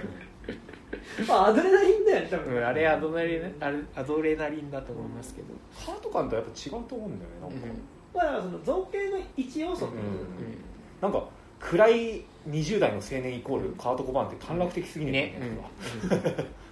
暗いっていうかなんかダークさを携えた美青年みたいななんかさ。うんしかもさカート・コバーンまあわかるけどさカート・コバーンの苦しみってさ売れたことによる苦しみが一番でかいんだからさ、なんかそれとはまた違うだろうっていうね、影にいる、ね、闇の出自を背負ったやつとかじゃないの？別にカートってまあまあね大変あの母子家庭でめちゃくちゃ大変だったのはあるけどでもあのそれがさこう季節して売れちゃったよってなった時の苦しさだから、ギャップの。そうそうそう。まあそこもあえてねそのお坊ちゃんがニルバーナ聞いて投影しちゃってるよ感としては味わい深いのかもしれない。確かに。ね あ俺も分かるカートの気持ちみたいな。いやお前ちげえだろみたいな。なん。かねあれやすよねまあ、あとささすがに3時間は長いと思うんですよ。ななんか個人的な希望としては3時間使うなら絶対傑作になれよっていう。僕らのさ時間はさ2時間ないしさ1時間2時間より1時間多いっすよ。足し算の すごいなんか今3時間は2時間より1時間多いんですよ。えだってさ、うん。だってさ90分の映画の倍でしょ、うん。そそれをさそれでさ普通の作品ってさふざけんなって思う。いやまあでも世間的には割と傑作呼ばわりされてんじゃないの？知らねえけど。えま あっていうのえなんかさあの3時間にするならもう超だ超傑作か超ダ作かのどっちかにしてほしいっていうのは、3時間で超ダ作ってなかなか見たことないけど、うんまあでもなんか であれじゃないあのリンチ版のデューンとかじゃん。あれあ3時間ぐらいやってきてるあれザバってマジで3時間？うん2時間55分。あそうなんだ、うんそんな長かったの？なんかそんな長さによる苦痛っていうか飽きとかはそんななかったけど。まあそれは別に絵的なやっぱさ何、ん。言うて楽しいじゃないですか絵が。重くて。あれねあ俺も飽きはなかったんだけど、うん。なんかどっちかっていうと3時間見た分の何か、うん。やっぱちょっと3時間ってちょっと長いじゃん、うん。なんかそのやっぱうん。普通の映画っていうよりは長い時、うん。っていう時のなんか普通じゃなさっていうか、うん。だからこそ到達できる何かみたいな話で多分3時間で描いたからこそ到達できる地点かどうかってところよね多分今高島君って感じ、うん。そうそうそうそうそうやっぱなんか3時間なら3時間なりの熱量なんだ欲しいんだけどバットマンなんかブラックホールでも言ってたけどさあの3本分のさドラマ仕立てになってるみたいな感じだからさなんか3時間分の熱量はさこっちに来ないから、なんかそれをなんかもうちょっと3時観客をさ3時間も拘束するんだったらさもっとなんかなんか魂入れてくんねみたいな なんか、まあねいい感じの中皿がこうなんか、うん、そうそうそうそう。そう、だったら食えなくてもいいからどでかいブロック肉みたいなのをさ 出してくれよみたいな。それで言うとなんかでもアメコミヒーローものうん。はい。ってなんか今ディズニープラスがさ、うん。結局ドラマでめっちゃやってるじゃん、うんうん。新作、なんか実はあのフォーマットが一番いいんじゃないかっていう気もね、えなんか俺さっきあのスナイダーカットうん。はいはのジャスティスリーグ見たんあの UNEXT やめたから、やめる前に見たんだけど、あれがなんかね7つぐらいの章立てうん。にな30分ぐらいの章立てになってたんだけど、なんかね30分の海外ドラマうん。エピソード7つありますっていうので見たとしたら結構すげえいい感じだったのだから普通にまあジャスティスリーグ自体つないだカットしては面白かったんだけどでもなんか俺は見方としてなんか毎朝6時ぐらいに起きてなんか30分それ見ていけるかみたいな今日いるかみたいな感じであの見てたの。あのスナイダーカットね。だからだからそれぐらいかもね。なんか。あなんかさまあアメアメコミなんか全然詳しくないからわかんないけどさそのなんかアラン・ムーア的ななんかさやばいものみたいな思考みたいなのとその普通のそのなんていうのコミックのさあれで多分マーベルとかって最近そっち寄りじゃないですか。もうアラン・ムーア的な重いさなんかうんめっちゃブロック肉みたいなのよりもちゃんとそのあのコミックのさなんコミックのその分冊のさあの感じというかさ、をやってんのかな。だけどなんかまあコンスそっちの方がやっぱりその本来のアメコミの楽しさとかは伝わりやすいのかなっていうのは、アラムーはなんでヒーローやってるのってやっぱ実存のところまで結構踏み込むから、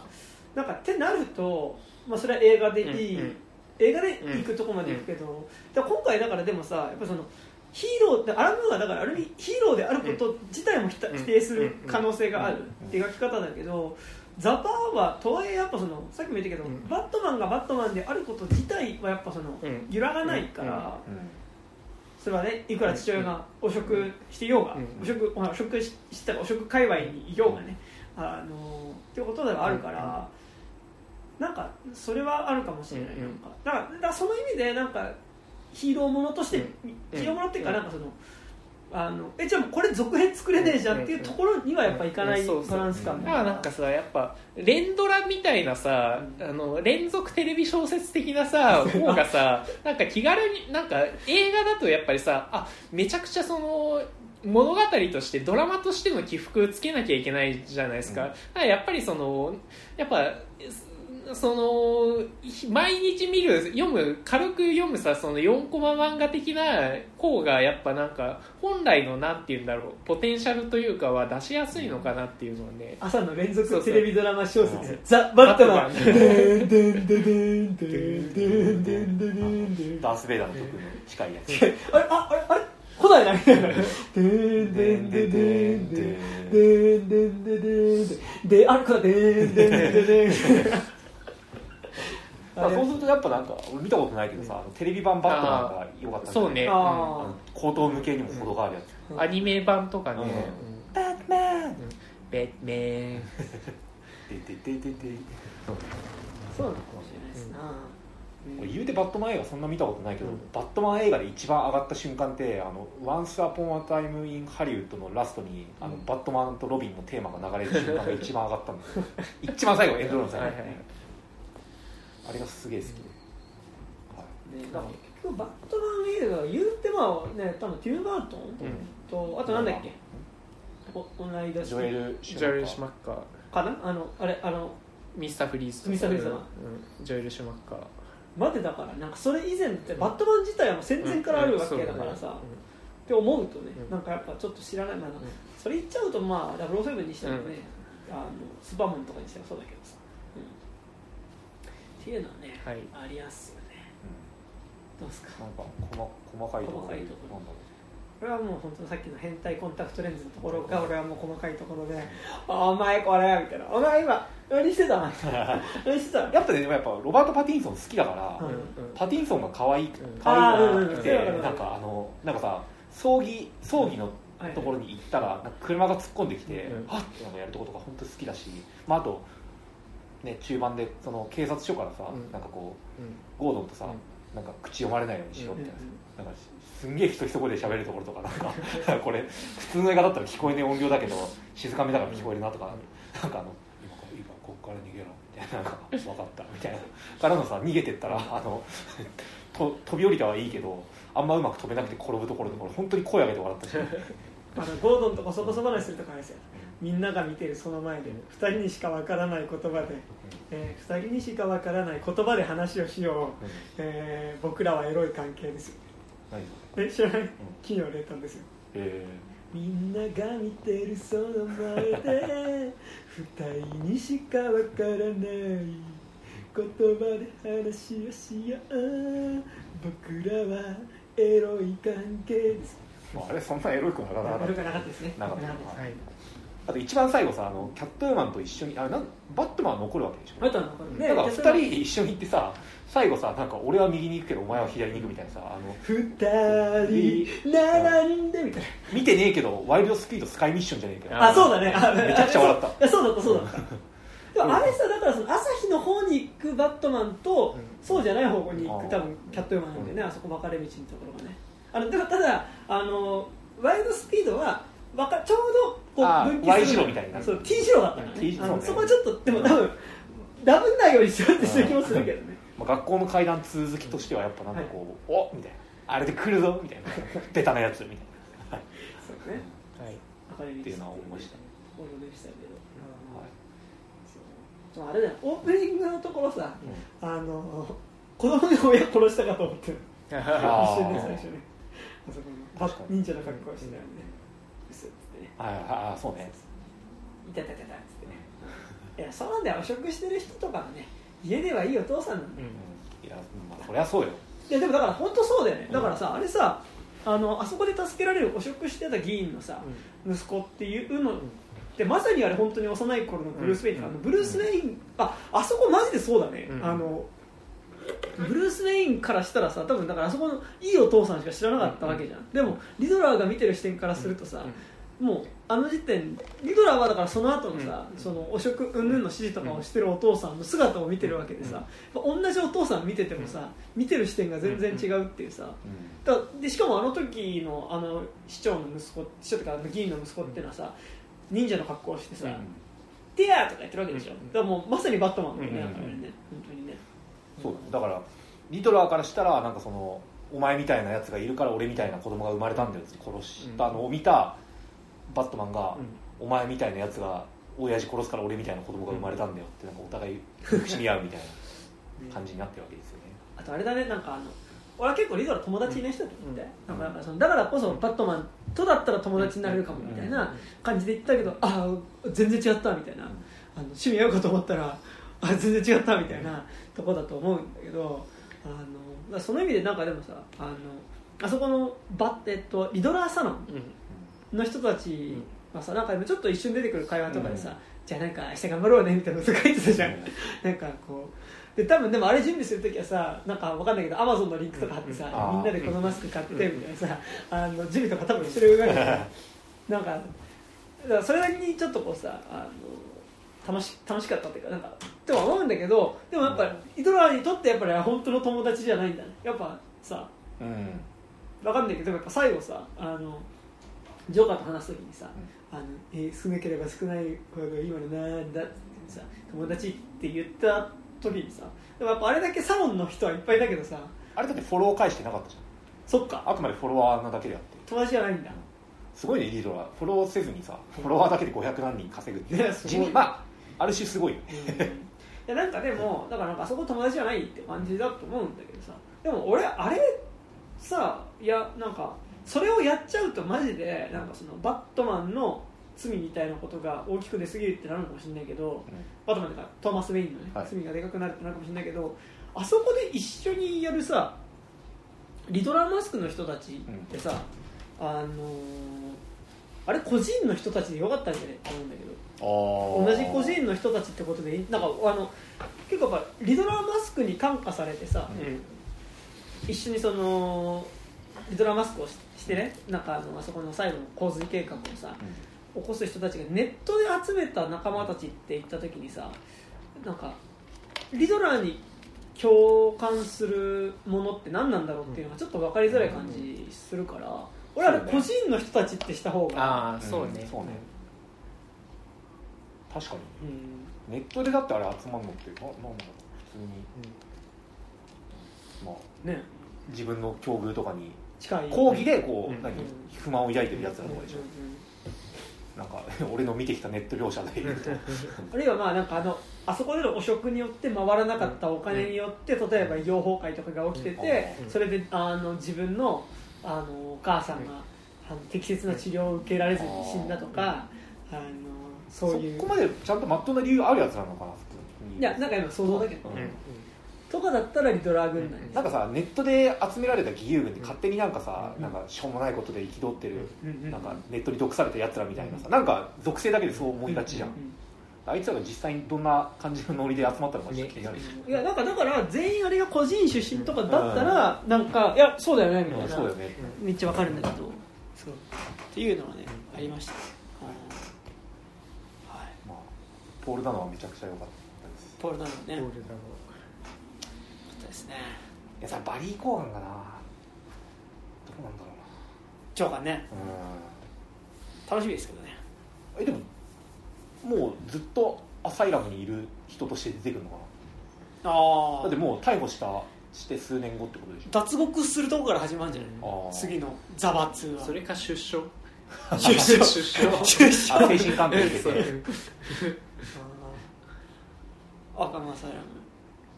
ああそれいいかもね。出所なんかそのなんか無罪になって薬剤なんて？出所したところからさて。なんかその本当にさなんかあのあれだよねあの羊の木みたいな感じになってさ、うん。あの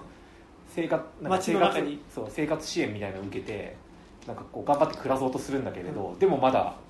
行き届いてなくてやっぱ闇落ちしちゃうみたいな。ちょね。うん。そのバリー・コーガン見たいですよアリコーガン。ジョーカーねでもなんかもうあのカットされたシーンを見るにさ、なんかもうちょっとそのレベルじゃなかったよね。まあね。うん。すごいことになってましたけど、うん。まあ、だからでもここで出会ったジョーカーとリドラーが何をするのかっていうね。うん、うん。そこですな、そうだよね。もう面会に来た人を洗脳してなんかさせるとかしかできないよね、う んなんか前さスパイダーマンのはい。ノベホームの時さ話したあれじゃないけどさでもやっぱりヴィランがどうしてもやっぱり豊かさの象徴では、ま、やっぱむしろやっぱ貧しさとかやっぱさ、そういうとこから出るものになってくるっていう時にさやっぱりなんかそれって本当にやっぱね福祉なのではっていう感じになっちゃうよね、うん。なんかね、うん。いやいやだから結局さそういう描き方をするとさヒーローっていうのがさ矛盾を抱えているその社会システムをとはいえ維持しようとする人になるからさ。でそこに対して絶望している人がヴィランに設定される時にさ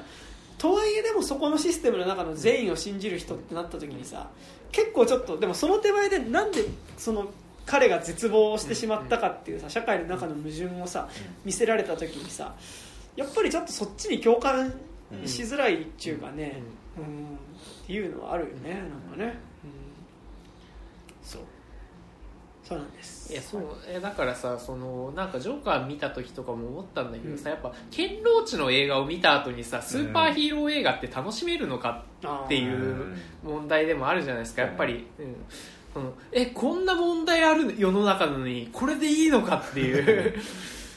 私なんかやっぱで逆に言うとなんかその見えなくなっている人が、自分の存在を見せるためになるスーパーヒーローはいい意味あるわけ、だから私はダニエル・ブレイク。みたいなさババーンみたいなそれならやれる、うん。見れるわけ。でもリドラーってさ、うん。ちゃんとその社会改革の方に進めばそうなわけじゃん、そのなんかだからそのさやっぱダニエル・ブレイクっていうのはそのさまさにその社会し福祉のシステムのさ隙間から落ちていって、そのセーフティーネットからこぼれ落ちちゃった人っていうのが、まあ、見えない形で、まあ、そのそれがだからそのさあの年金っていうかその支払いがちょっと滞っていた高齢者だったり、あのシングルマザーだったりするっていう時にだからそういう人の生活がどんどん追い詰められていってあのまともな生活ができなくなってるっていう時にでもそういう苦しい状況にある人の姿っていうのは、まあ、そのいわゆる格好好きの普通の人からは見えないっていう時に ね。あのそこでやっぱその見えない存在がここに自分がいるよって示すことっていうのがダニエル・ブレイクだったしなんならアンネうん。アンネ・フランクの日記もそうだった。旅する日記。旅する日記もそうだったじゃん。うん。でなんかでそのラストって最近、まあ、これちょっと今度アンネ・フランクの話するからその時喋るけどそう。俺その社会の中から見えなくなった弱なっていたマイノリティとか弱者の人が何とかして自分がここにいるっていうことを示すラストっていうのが、うん。ダニエル・ブレイクもそうだしアンネ・フランクもそうだしガガーリンもそうだったわけガガーリンそうね。I'm here SOS でだからだからそういう意味でのスーパーヒーローは存在できると思うわけ、うん。あの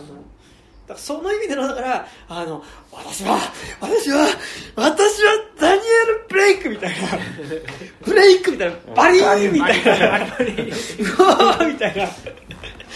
ふざけんなみたいな意味でのあのダニエル・ブレイクだったらありえると思う、そういうスーパーヒーローはありえると思うけどなぜかやっぱりそれがヴィランにだから既存のヒーローで描くとやっぱりそれがヴィランになってしまうっていうのはあるうん。しなんかやっぱりそこでの怒りの側には、なんかやっぱそのさ映画？その、まあ、文芸アート映画は別にして、やっぱいわゆるそのエンタメ作品っていう時に置かれる視点ってやっぱりそのタッコ好きで一番なんかなんだろう観客に来る人が共感しやすい属性うん。につく気がするから、全部が全部そうだとは思わないけど、なんかやっぱその結構まっとうな作品っていう時にやっぱりそのなんか主人公の側についてるタグと、やっぱなんかそのヴィランってその悪役についてるタグっていうのを見ていく時にやっぱり悪役の方がマイノリティのタグ、をついがついていて で 主人公の側にマジョリティのタグがついているっていうことがやっぱ多い気はするのよ。だからその意味でなんかマーベルがねまあでもマーベルがとはいえあそこで描いてるマジョリビヒーローに象徴させてるマジョリティっていうのは、とはいえそれってその格好好きの多様性の中に入れる人たちじゃねっていうのは思わいではないけどでもやっぱりなんかそのいわゆる大多数の人が共感できるタグがついてるところをかんあの主人公にすることが多い気はするんだけどって言った時にやっぱスーパーヒーローものを描く時に、その私はダニエル・ブレイクの側に視点視点が置けないのはやっぱりそのそこでの怒りに共感しない人の方が多分今の社会的に結局大多数っていうイメージにまだなってしまってるからなんじゃないかなっていう気はしてて。そう。結局大多数っていうのでなんかちゃんと考えてみようみたいな。うん。割と半々1対1ぐらいだと思って。うん。いやなんかだから本来的な意味ではなんかその私がダニブルブレイクみたいなさ、うわーみたいなブレイクブレイクみたいなガチンガチンみたいな。世界中でねブレイクが起きてるいやでもさ昔の映画って基本それでしかないじゃないですか、だからね、まあ、80年代以降とかに、まあ、それが変質しまあなんか社会がまあまあなんか言い方あれかもしれない。のんぽりになってきてる時代に、まあ、まあシュワちゃんとかみたいな、ああいうその筋肉俳優みたいなのの、でなんかカジュアルな警察官というか、みたいなのがね、まあ、昔の映画見てるとやっぱりさこうなんかめちゃくちゃ不条理なことされて貯めて貯めてお前ぶっ殺してやるみたいな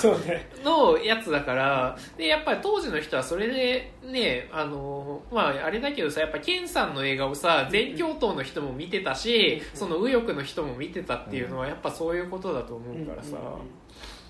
私まあ多分ねマカロニとか、うん。そうそうそうねマカロニだったり人気映画だったりっていうのはねまあでももしかしたらマーベルとか DC もねあのそういうヒーローもいるのうん。かもしれないけどね、うん。うん。っていうのはありつつね、うん、というところは思いますね。小さな声を聞く力。ねなんです by 岸田ですか？公 by 公明党キャッチコピーだけは立派だね 毎回ポスター見るたびに思うんだけど。えー、いいキャッチコピー。本当に小さな声が聞こえてたら世界は素晴らしいんだろうな。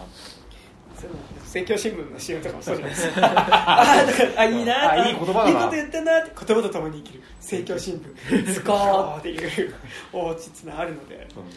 あれですね見たいですね私はダニエル・ブレイク。あのヒーロー版。ヒーロー版。アメリカの。そう。